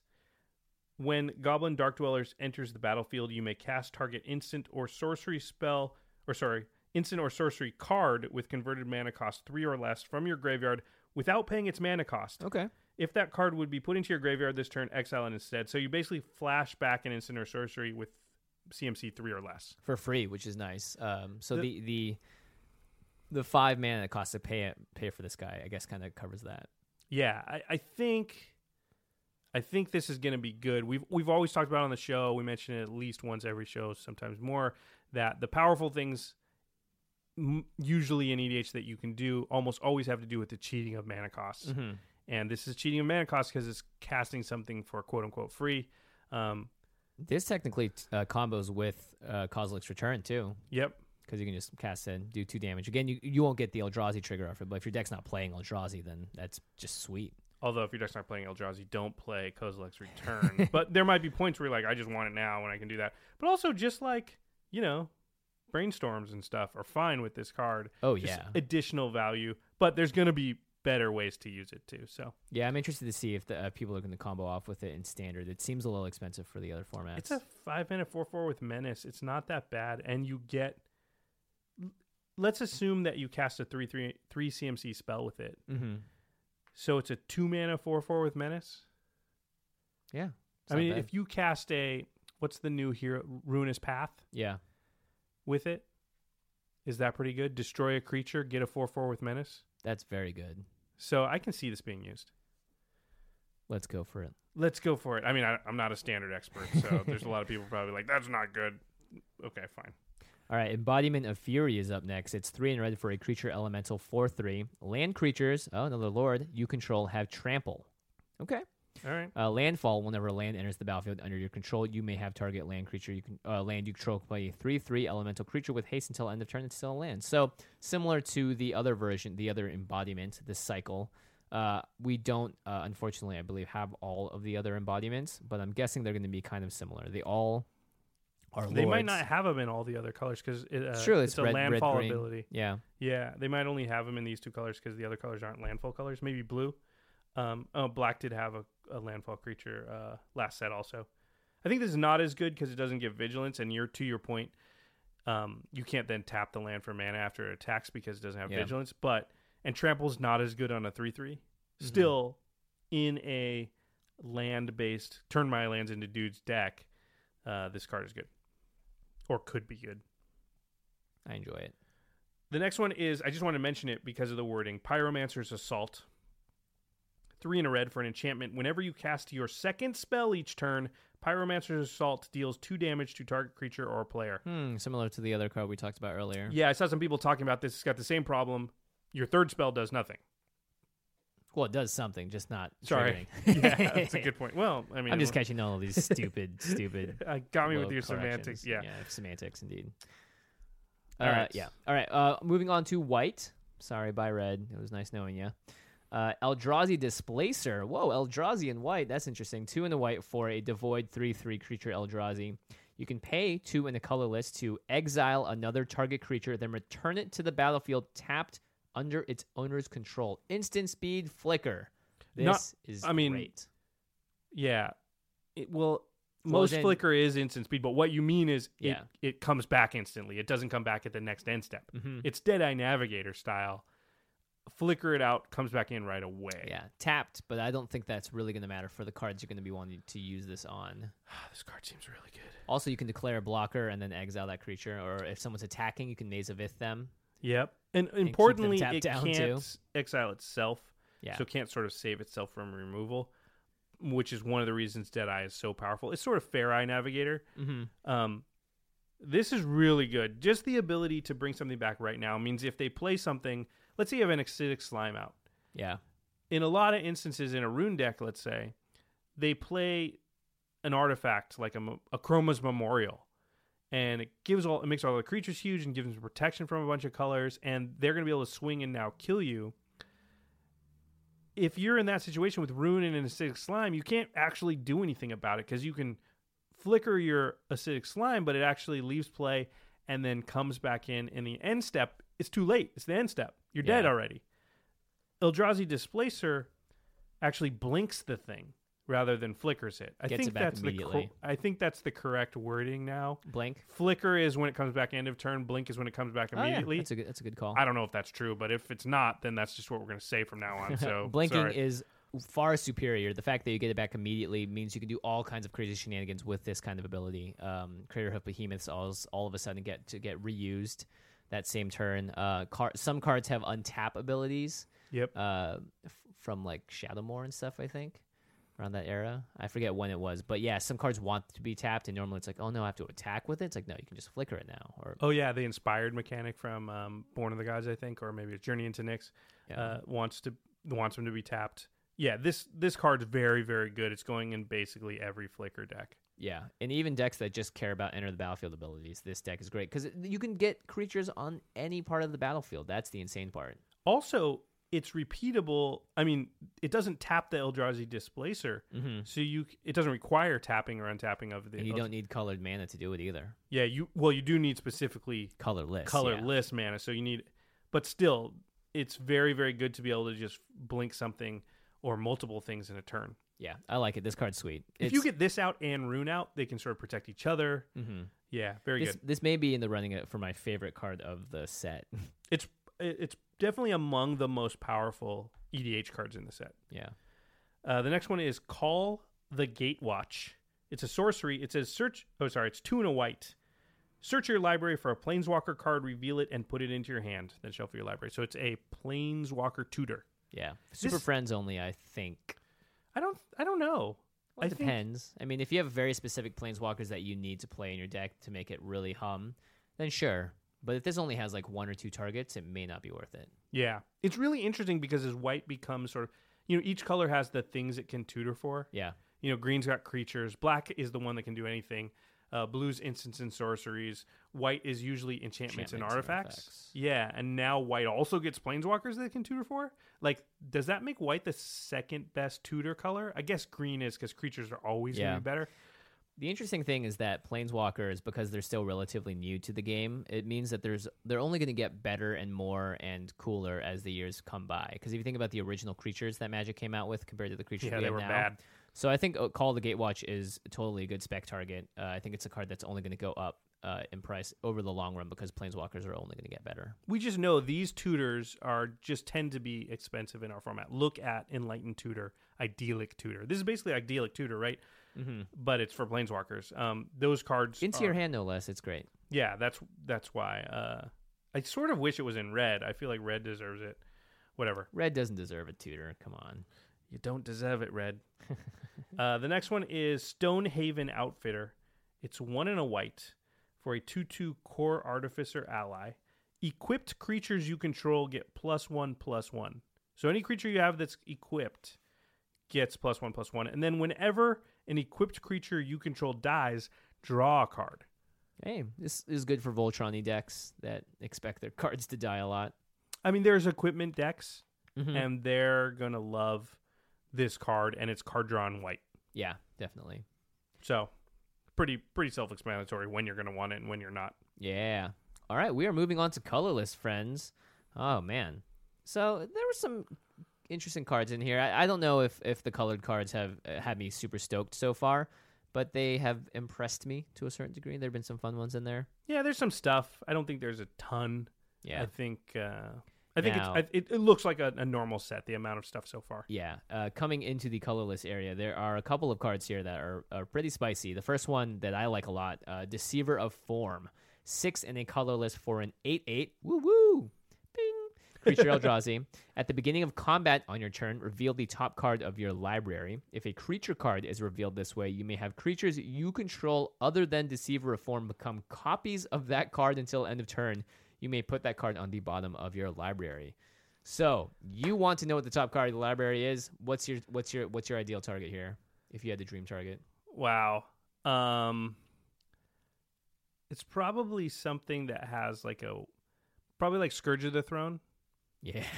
oh god, they're all just giant flyers that give you another combat step. So you might get like seven extra combats. You put it on the They've bottom all of your got li- dethroned. or you scroll rack so that your next combat they become something else too. Crater Hoof Behemoths or something like that. yeah. Although Well, Crater Hoof Crater just Hoof won't becomes matter because it's not big. enter the battlefield, so only the one. Yeah, probably like I don't know. I think Scourge of the Throne is pretty damn good. Yeah, I You- was you, can keep it on top too, right? Yes. So you can just continually, as long as you have a way to keep it up there, like a scroll rack specifically, you can just keep going on and on and on and on and doing it. I think it's yeah. You want attack triggers yeah. um, because those are the quote unquote enter the battlefield Mhm. trigger equivalents. Yeah. What do you think? Uh, mine's Mind Leech Mass. It's a five blue, black, black for a six six trample. Whenever it deals combat damage to a player, you can look at that player's hand and you can cast an online card in it without paying that card's mana cost. That seems pretty good too. seems pretty good. Any card that said whenever you deal combat damage to a player, draw a card because they would all yeah. bounce sort of work with each other. What about um what's that blue card, the myriad one? Oh, oh, yeah. The it's from Commander 2015. It's the myriad one that deals combat damage. Draw a card. Correct. Any of the myriad ones because they're going to myriad they're all going to myriad. yeah, that's crazy. So if you let's say you had 6 dudes and then you myriad, that means you have 6 dudes attacking everybody. yeah. Ooh boy. That seems good. Uh, and then if you have any kind of like if you have Perforos out, Well, Perforos is only under the battlefield. but Myriad is when oh they yeah. attack, yeah, Oh man. just boom, instant death. Yeah, so Scourge of the Throne into one of the myriad dude. I don't know. Scourge of the Throne seems good. It seems like you're gonna get like six combats. Yeah. What's I'll- the dragon that when it attacks you get a dragon? Oh, uh, Udvara Hellkite, that'd be another good one too. Seems At good. the end of combat, you have your regular creatures and then like 26 sixes. Seems good. Semes good, yeah. Yeah, Then you uh, uh the, so you Scourge of the Throne into that. No, you yeah Scourge of the Throne into that. Scroll rack into that because you're gonna get six new combats. Yeah. And so on the second combat. No, because they won't be able. But yeah, you the have to have a combat haste stack? enabler. You have to have a haste enabler. All right, we're just dreaming big now. Yeah, I don't know. Do the extra combats stack? Who knows? Someone will have to tell us. Oh, Kiwi, Kiwi sees Kiwi's like, something. no, they do not. they do not. Kiwi, it's okay. She's like, listen, you guys, you're in magical Christmas land. Come back. Come back. You guys are, you kids are crazy. You guys are crazy. Stop talking crazy. yeah. Uh, this might be my personal favorite card of this set. People Not- tweeted you as soon as this card came out because Yeah. they, they thought it was a, a Josh Lee Kwai card. It is a super dress. I mean, it has three activated tap abilities. it's made for me. It's five and a colorless, so five and a diamond for a. Oh, sorry. It's called Endbringer. I wonder if it's related to Shaku Endbringer from the old Good old days.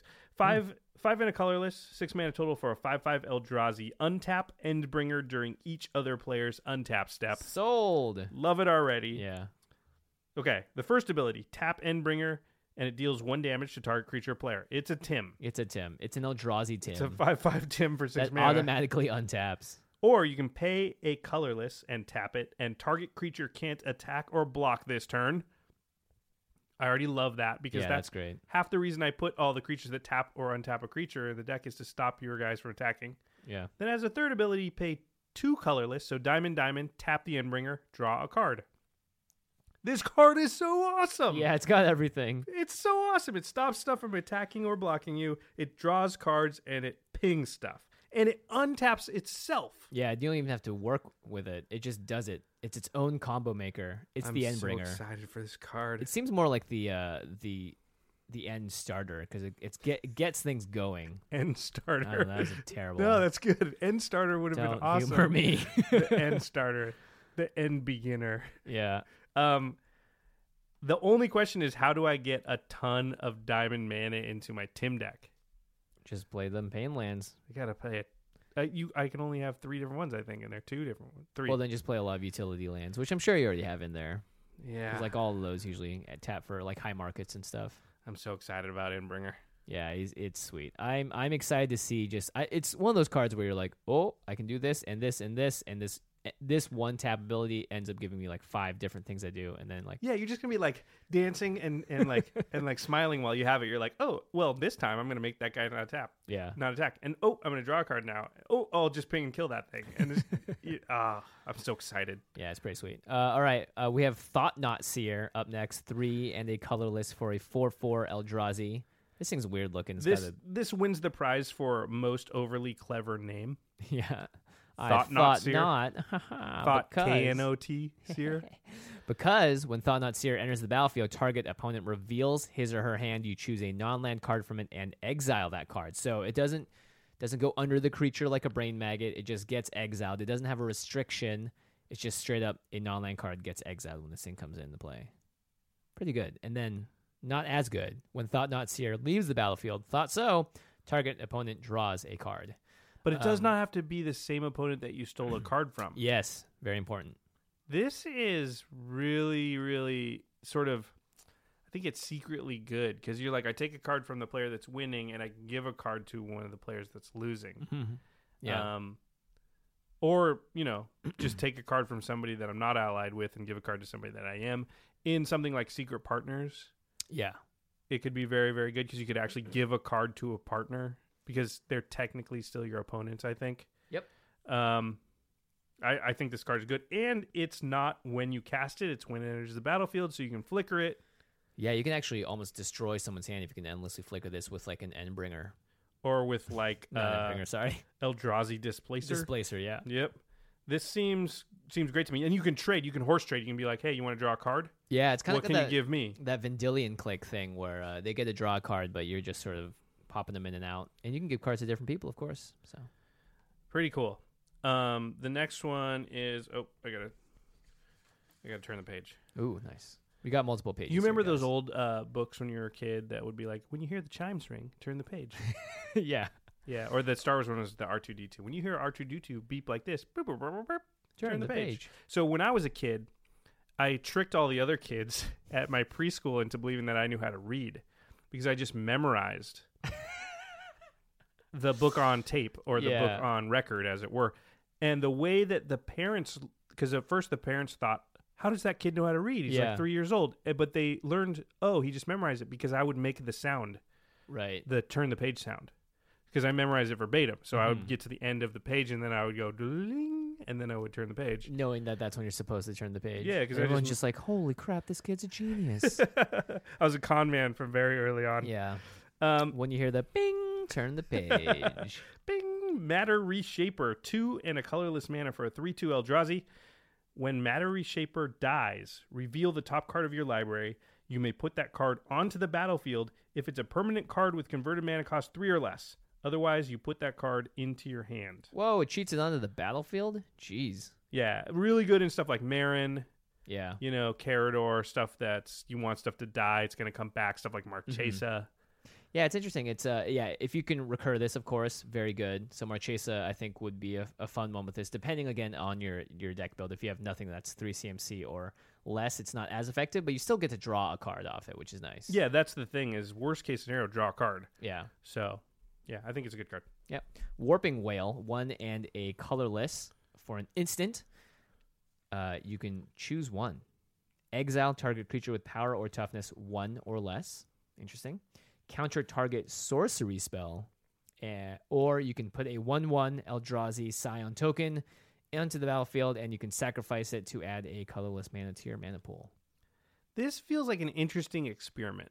This card of like because we know modal cards are good cards with a lot of versatility that do a lot of different things in different circumstances. So Yeah. can we make a card that does very small things, but you've got three choices, and will that be good? And I think the answer is yes. Mm-hmm.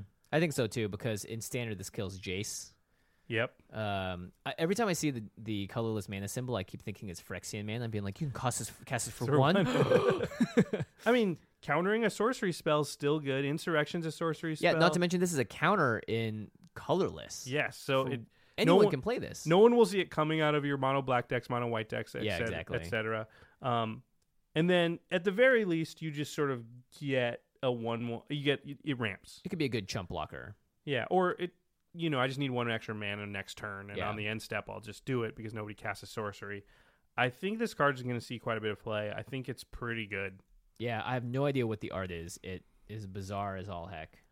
Yeah, that's it's true. What like is some weird that?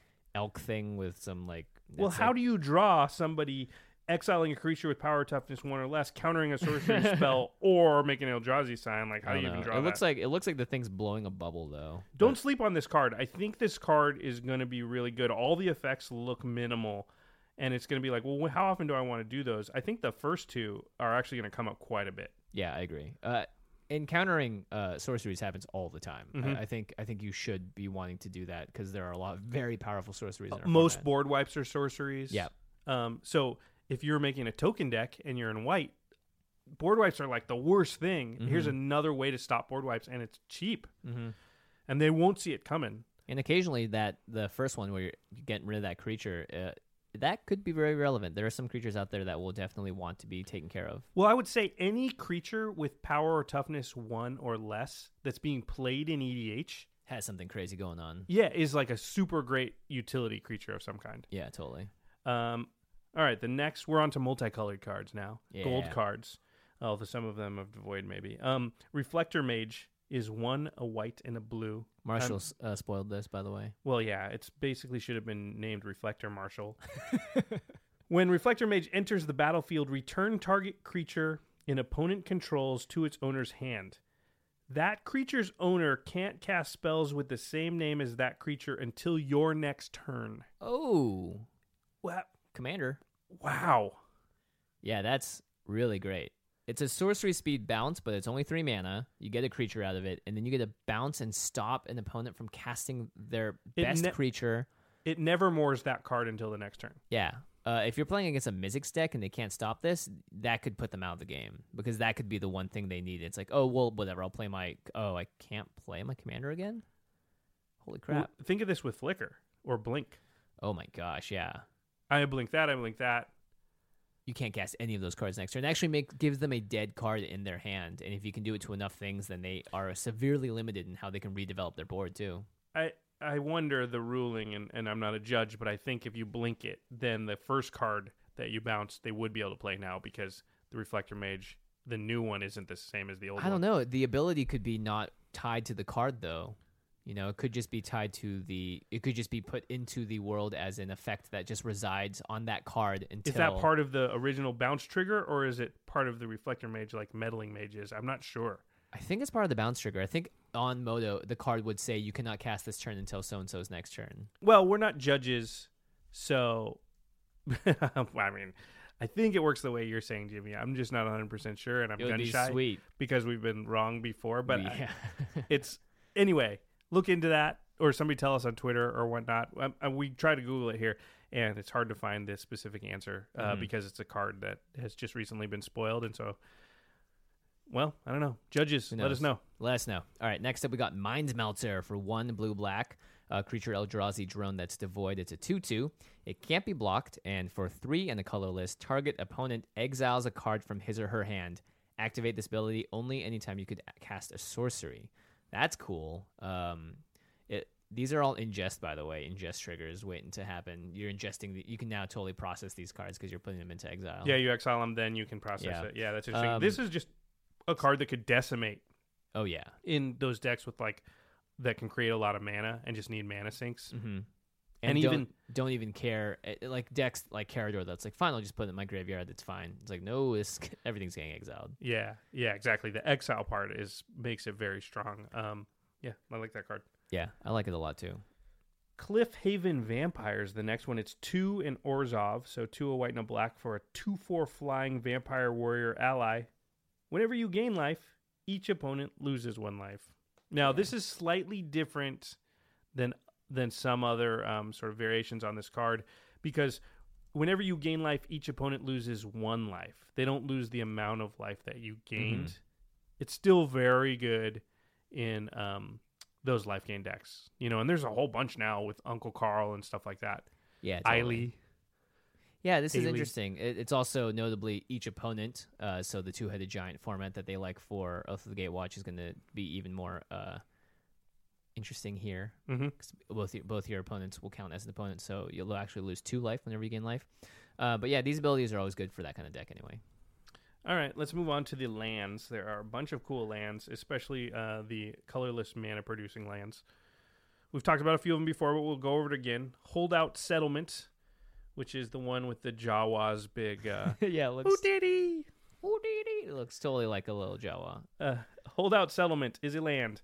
You can tap it to add colorless or diamond mana to your mana pool, or you can tap it and tap an untapped creature you control to add one mana of any color to your mana pool. So it's sort of Springleaf Drums. Yeah, interesting. I like it. I think it's a. It'll be a very good land and limited to be splashing colors with. It's going to be interesting to see if the if we need that colorless diamond mana so badly in EDH that we run cards like this. I feel like we won't, but Yeah. maybe. because uh, you got cards like Seagate Wreckage, uh, which you can tap to add a color- colorless to your mana pool. And for two and a colorless, you can tap it to draw a card, but you can only activate this ability only if you have new cards in hand. This card seems really good. Now, I know you ha- you can only use it if you have no cards in hand, and that seems a little bit not great. Mm-hmm. but it feels like Library of Alexandria type of like that's a card that you tap the land and you can only draw a card if you already have seven cards in your hand. This is the the reverse of that, but we know that effect is super powerful. That's bannably powerful in the most powerful formats Yeah, drawing cards uh, is always good. and on a land. And you could do things like dis- play everybody discards their hand type effects, then play this. Ooh, yeah, you could that's good. also Yeah. do things like tap it, and while the ability's on this stack, use something like a Voyaging Satyr to untap it and do- use it again, so you actually get to draw two cards off it. You can do things oh, like that. interesting. Yeah, yeah, yeah. I think there's ways to abuse this card. I think this card is going to be usable uh, in the right decks and be pretty good. Mirror Pool. Uh, this card is still got to be the most powerful land. It's bonkers. It's nuts, yeah. Uh, it enters the battlefield tapped. Uh, you can tap it to add colorless to your mana pool, or for two and a colorless, sacrifice it and tap it. Copy target instant or sorcery spell you control. You can choose new targets for the copy. For four and a colorless, you can tap it and sacrifice it. Put a token onto the battlefield that's a copy of target creature you control. Flexibility. It's a land that forks one of your spells or copies one of your creatures. Th- It's a land that does that. Uh, Yeah. this card seems really, really good. It's going to be usable in a whole bunch of decks. The fact that it has that flexibility is why it's so powerful. I love stuff that can do it, and it's not ki tied to a color, so you can play this in any deck. Again, um, th- And we're going to be looking for lands that produce the colorless mana already. Mhm. So we're going to want cards like this that have I, you know, cards that basically read I produce colorless mana, but I also do something else. Uh, the last one we're going to talk about is Crumbling Vestige. Sorry, not the last land, just the last of these sort of new we are getting towards the end here, guys. We are. Crumbling Vestige enters the battlefield tapped. Uh, and when it enters the battlefield, you can add one mana of any color to your mana pool. And then you, it can also be tapped for a colorless mana. So This flavor is sweet, by the way. It's like this land that barely has anything left to give. it's got one last bit of color, and then yeah, and then it just taps for colorless from that point on. This card's sweet. I really like the design of this. I think this is one of the best design lands ever for a limited format, and uh, I could totally see this being useful in EDH and stuff too. there are some new folk lands, some new creature lands. There's Ayo. three of them. These have been hotly anticipated. Maybe not so much for EDH, Yeah. I but love folk the lands are art on still these, good too. in EDH. They're so cool. Uh, go ahead. Wandering Fumarole. Fumarole. Enters the battlefield tapped. You can tap it to add Is It, so blue or red to your mana pool. For two, a blue and a red, it's got an activated ability. Until end of turn, Wandering Fumarole becomes a 1 4 blue and red elemental creature with the ability pay zero mana, switch this creature's power and toughness until end of turn. It's still a land. So it can become a 4 1 or a 1 4, bas- ba- basically based on what your opponent does when you attack with it, I guess. Or for some other effects, I'm sure will affect it. We've talked about this before. The creature lands, the folk lands, are just super good because they can sort of they get forgotten, so they can do things like just get in there for four because somebody board wiped and somebody's at four, or somebody's low, and the four damage matters, or they can block when somebody does careful calculations of like I can exactly kill everybody and they Yeah. do their thing, or insurrection happens, and a lot of times folk lands will save you from those insurrections because they don't actually get to steal the folk lands, and then you activate them and you can actually block. Yeah. Um, so they're just good for a lot of reasons, and this is good for all those reasons. By the way, this gets hundred percent blown out by warping whale.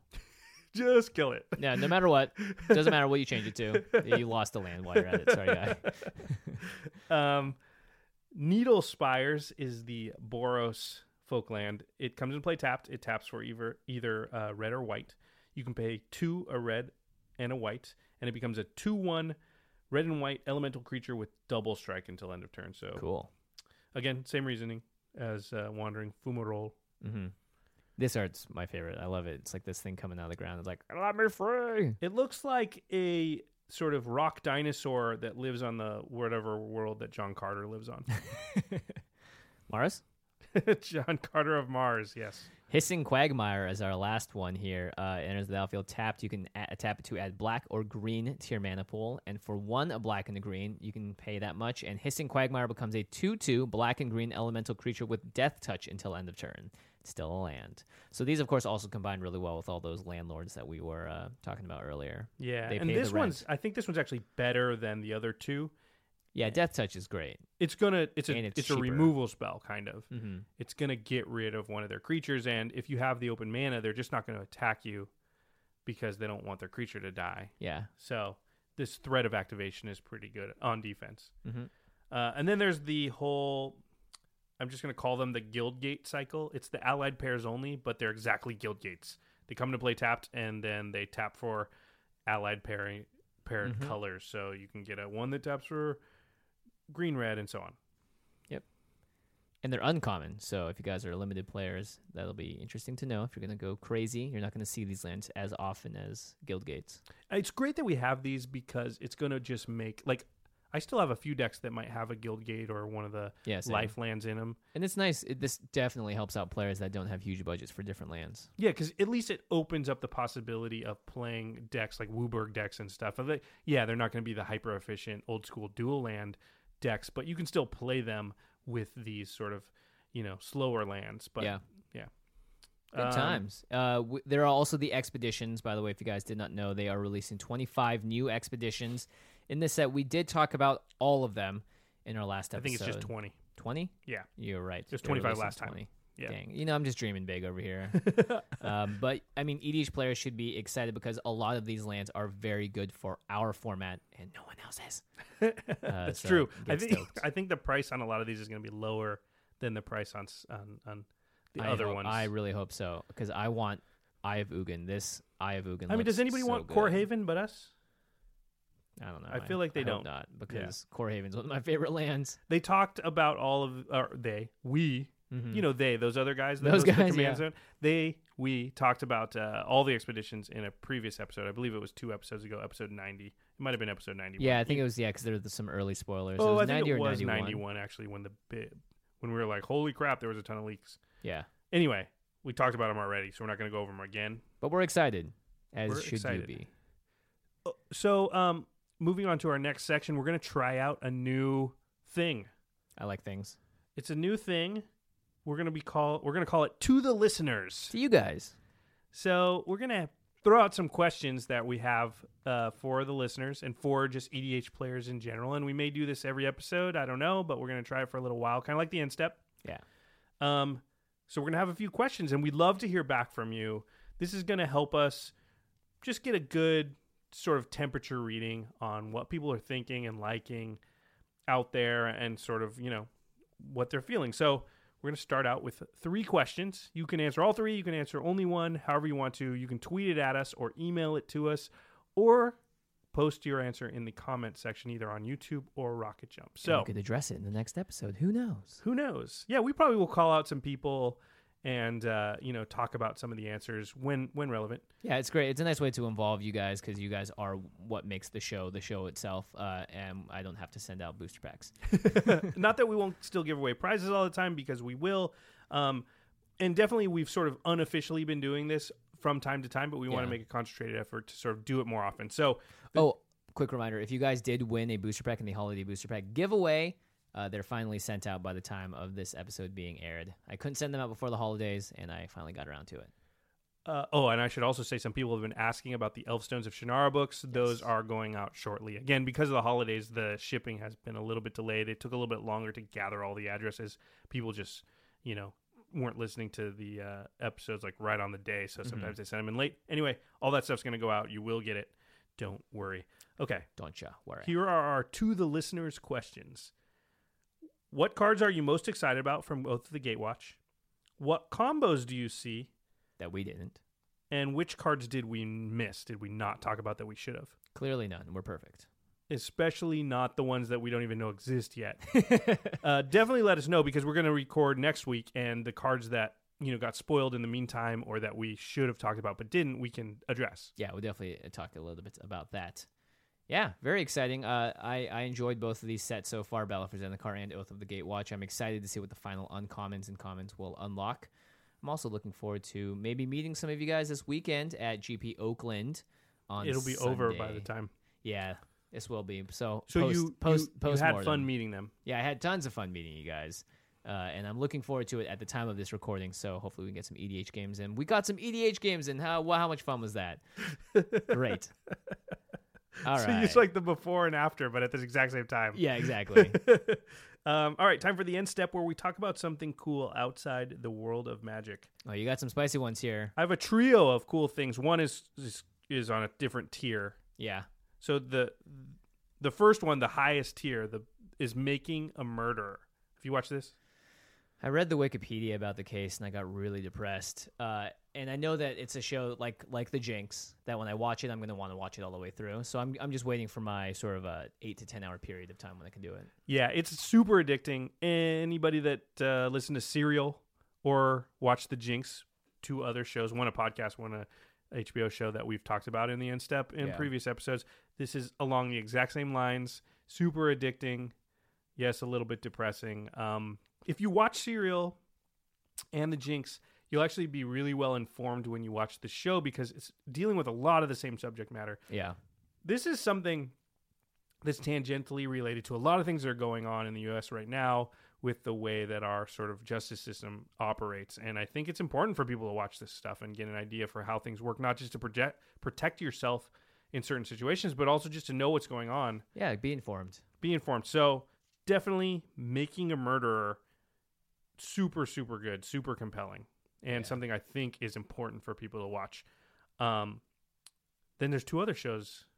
I've just been on a TV binge. Lucky you. Lucky me. Um, Chronicles of Shannara. We talked about it. It came out. The 1st We're giving episode- away books. We're giving away the book that the show is based on. Yeah, we've this is been working with cool. Del Rey Spectra for a while. They This must be is so excited. Their show, yeah, and the show's good. I watched the pilot episode. It's two. Uh, it's it's actually two episodes, so it's actually like not quite two full hours long. And then you Mm-hmm. can actually watch the third and fourth episode online if if you go sign in to um, I think you can just Google Chronicles of Shannara and find it that way. Cool. Uh, the show is good. And they changed some things from the book, and the book is one of my all time favorite books from when I was a kid. Um, but it really stays with the spirit, at least so far, what the book is. So I don't mind the changes at all. That's Uh, sweet. and the quality and the production quality is really high. I think it's Alfred Go and Miles Millar who did Smallville. Is it Smallville or the, Hmm. I, I did enjoy Smallville quite a bit. If it was them, I think it's them, or it might be Heroes. No, I think it's Smallville. That's off the top of my head. I'm sorry if I'm wrong. um, and the other show is Smallville. it is Smallville. Okay, good. Um, and the other show, man, I have been watching a lot of TV lately uh, that I've s- sort of gotten into and seems pretty good so far is The Expanse. on That's rated pretty Syfy. well so far. You know, I have been looking for years, and I'm sure a lot of you are the same way for the Battlestar Galactica replacement. Is this it? This is not Maybe. quite it, but it's pretty good. It's I, I don't want to, it's not in the stratosphere of Battlestar, which I think is probably one of the better TV shows in the last decade. Um, but it's definitely will scratch that itch. Okay, Yeah. that's good to know. I I loved Battlestar Galactica, so I am also always looking for a show like this because I love sci-fi. So I Yeah, and think it's- Shannara is going to also help with that as well. Yeah, and and the Expanse is it's smart, it's tight, it has good performances. You know, Thomas Jane, uh, who was the Punisher in the Punisher movie, and uh, I have a soft spot for him because I did a short film years ago, and he gave it a good review at Comic Con because he was one of the judges. So, Oh, nice. um, yeah, yay, Thomas Jane. Thanks, man. Well, thank you on Josh's behalf. And also, thank you, just in general. Uh, anyway, that's my end step. Three TV shows. Nice. Making a Uh, Murderer is is the most important. Yeah, I'm gonna watch it. I'll I'll- I'll get back to you when I do. Um, if it's anything like the Jinx was, I'll be screaming at my TV a lot. You will be. It's a. It's very much like the Jinx. Ugh, okay. All right, cleanup step. uh, our sister podcast for the show is the Masters of Modern. You can find them on Twitter at the MMCast. Alex Kessler, Ben Bateman kill it on a weekly basis. They just did their top 10 blue cards. They also do a lot of fun polls on their Twitter as well. They did their top ten blue cards. Yeah. They're ahead of us now Oh, crap. because we haven't done blue yet. You're right. Crap, Oh, well, maybe we know what next week's episode putting the pressure on us. Uh, you can find them on Twitter at the MMCast. Make sure you check it out. They also release episodes every single week on Rocket Jump. Our editor is Terry Robertson, and special thanks to Jeffrey Palmer for the living card animations that you can oh, see. we've got a new on- one coming up. He made us a super special one specifically for us, and it is sick. It's probably his best one yet. Yeah. uh, Oh my gosh, it is incredible. Yeah. I gasped when I watched it. In fact, so if you thanks, just Jeffrey. listen to these and you don't watch them, just for this one episode, just go watch, and it'll be at the very front of our video Mm-hmm. so that you can see the new animation that he did for us. Jeffrey, you're the man. You can check him out on Twitter at Living Cards MTG, and you can find our videos on youtube.com slash the command zone podcast. yes, please check it out. Thank you guys for listening, and we'll uh, what? One more thing. Oh, oh Kitchen Table Fables. what? Kitchen table fables. Kitchen Table Fables is almost here. It's almost here. It is almost here. You're You've gonna seen see- Josh tweet about it. If you don't follow us on Twitter, you haven't. But if you do, you've seen a lot of the shots. The effects are coming in. Eli, our old editor for the Command Zone, has been doing some of the effects. Thanks, Eli. Thanks, Eli. It's uh, we got all the music in. We're gonna color it. We're gonna mix it. And I don't want to promise a date at this moment, but if you watch the professors Tularen Community College YouTube page and ours, they're gonna pop up there any day now. Yeah. So if you have not subscribed, you need to subscribe because Kitchen Table Fables it's a game changer. It's where it's at. It's gonna be cool. Yeah, I'm excited. Good, good job. I totally forgot about that. Good job, everybody. Yay! Thanks for listening and watching, and uh, we'll see you next time. Peace.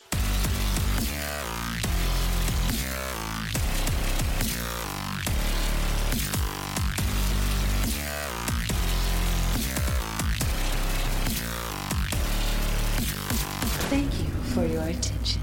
For further inquiries, send an email to commandcast at rocketjump.com or ask us on Twitter at JF Wong and at Josh Lee Kwai. See you later, alligator. Greetings, humans.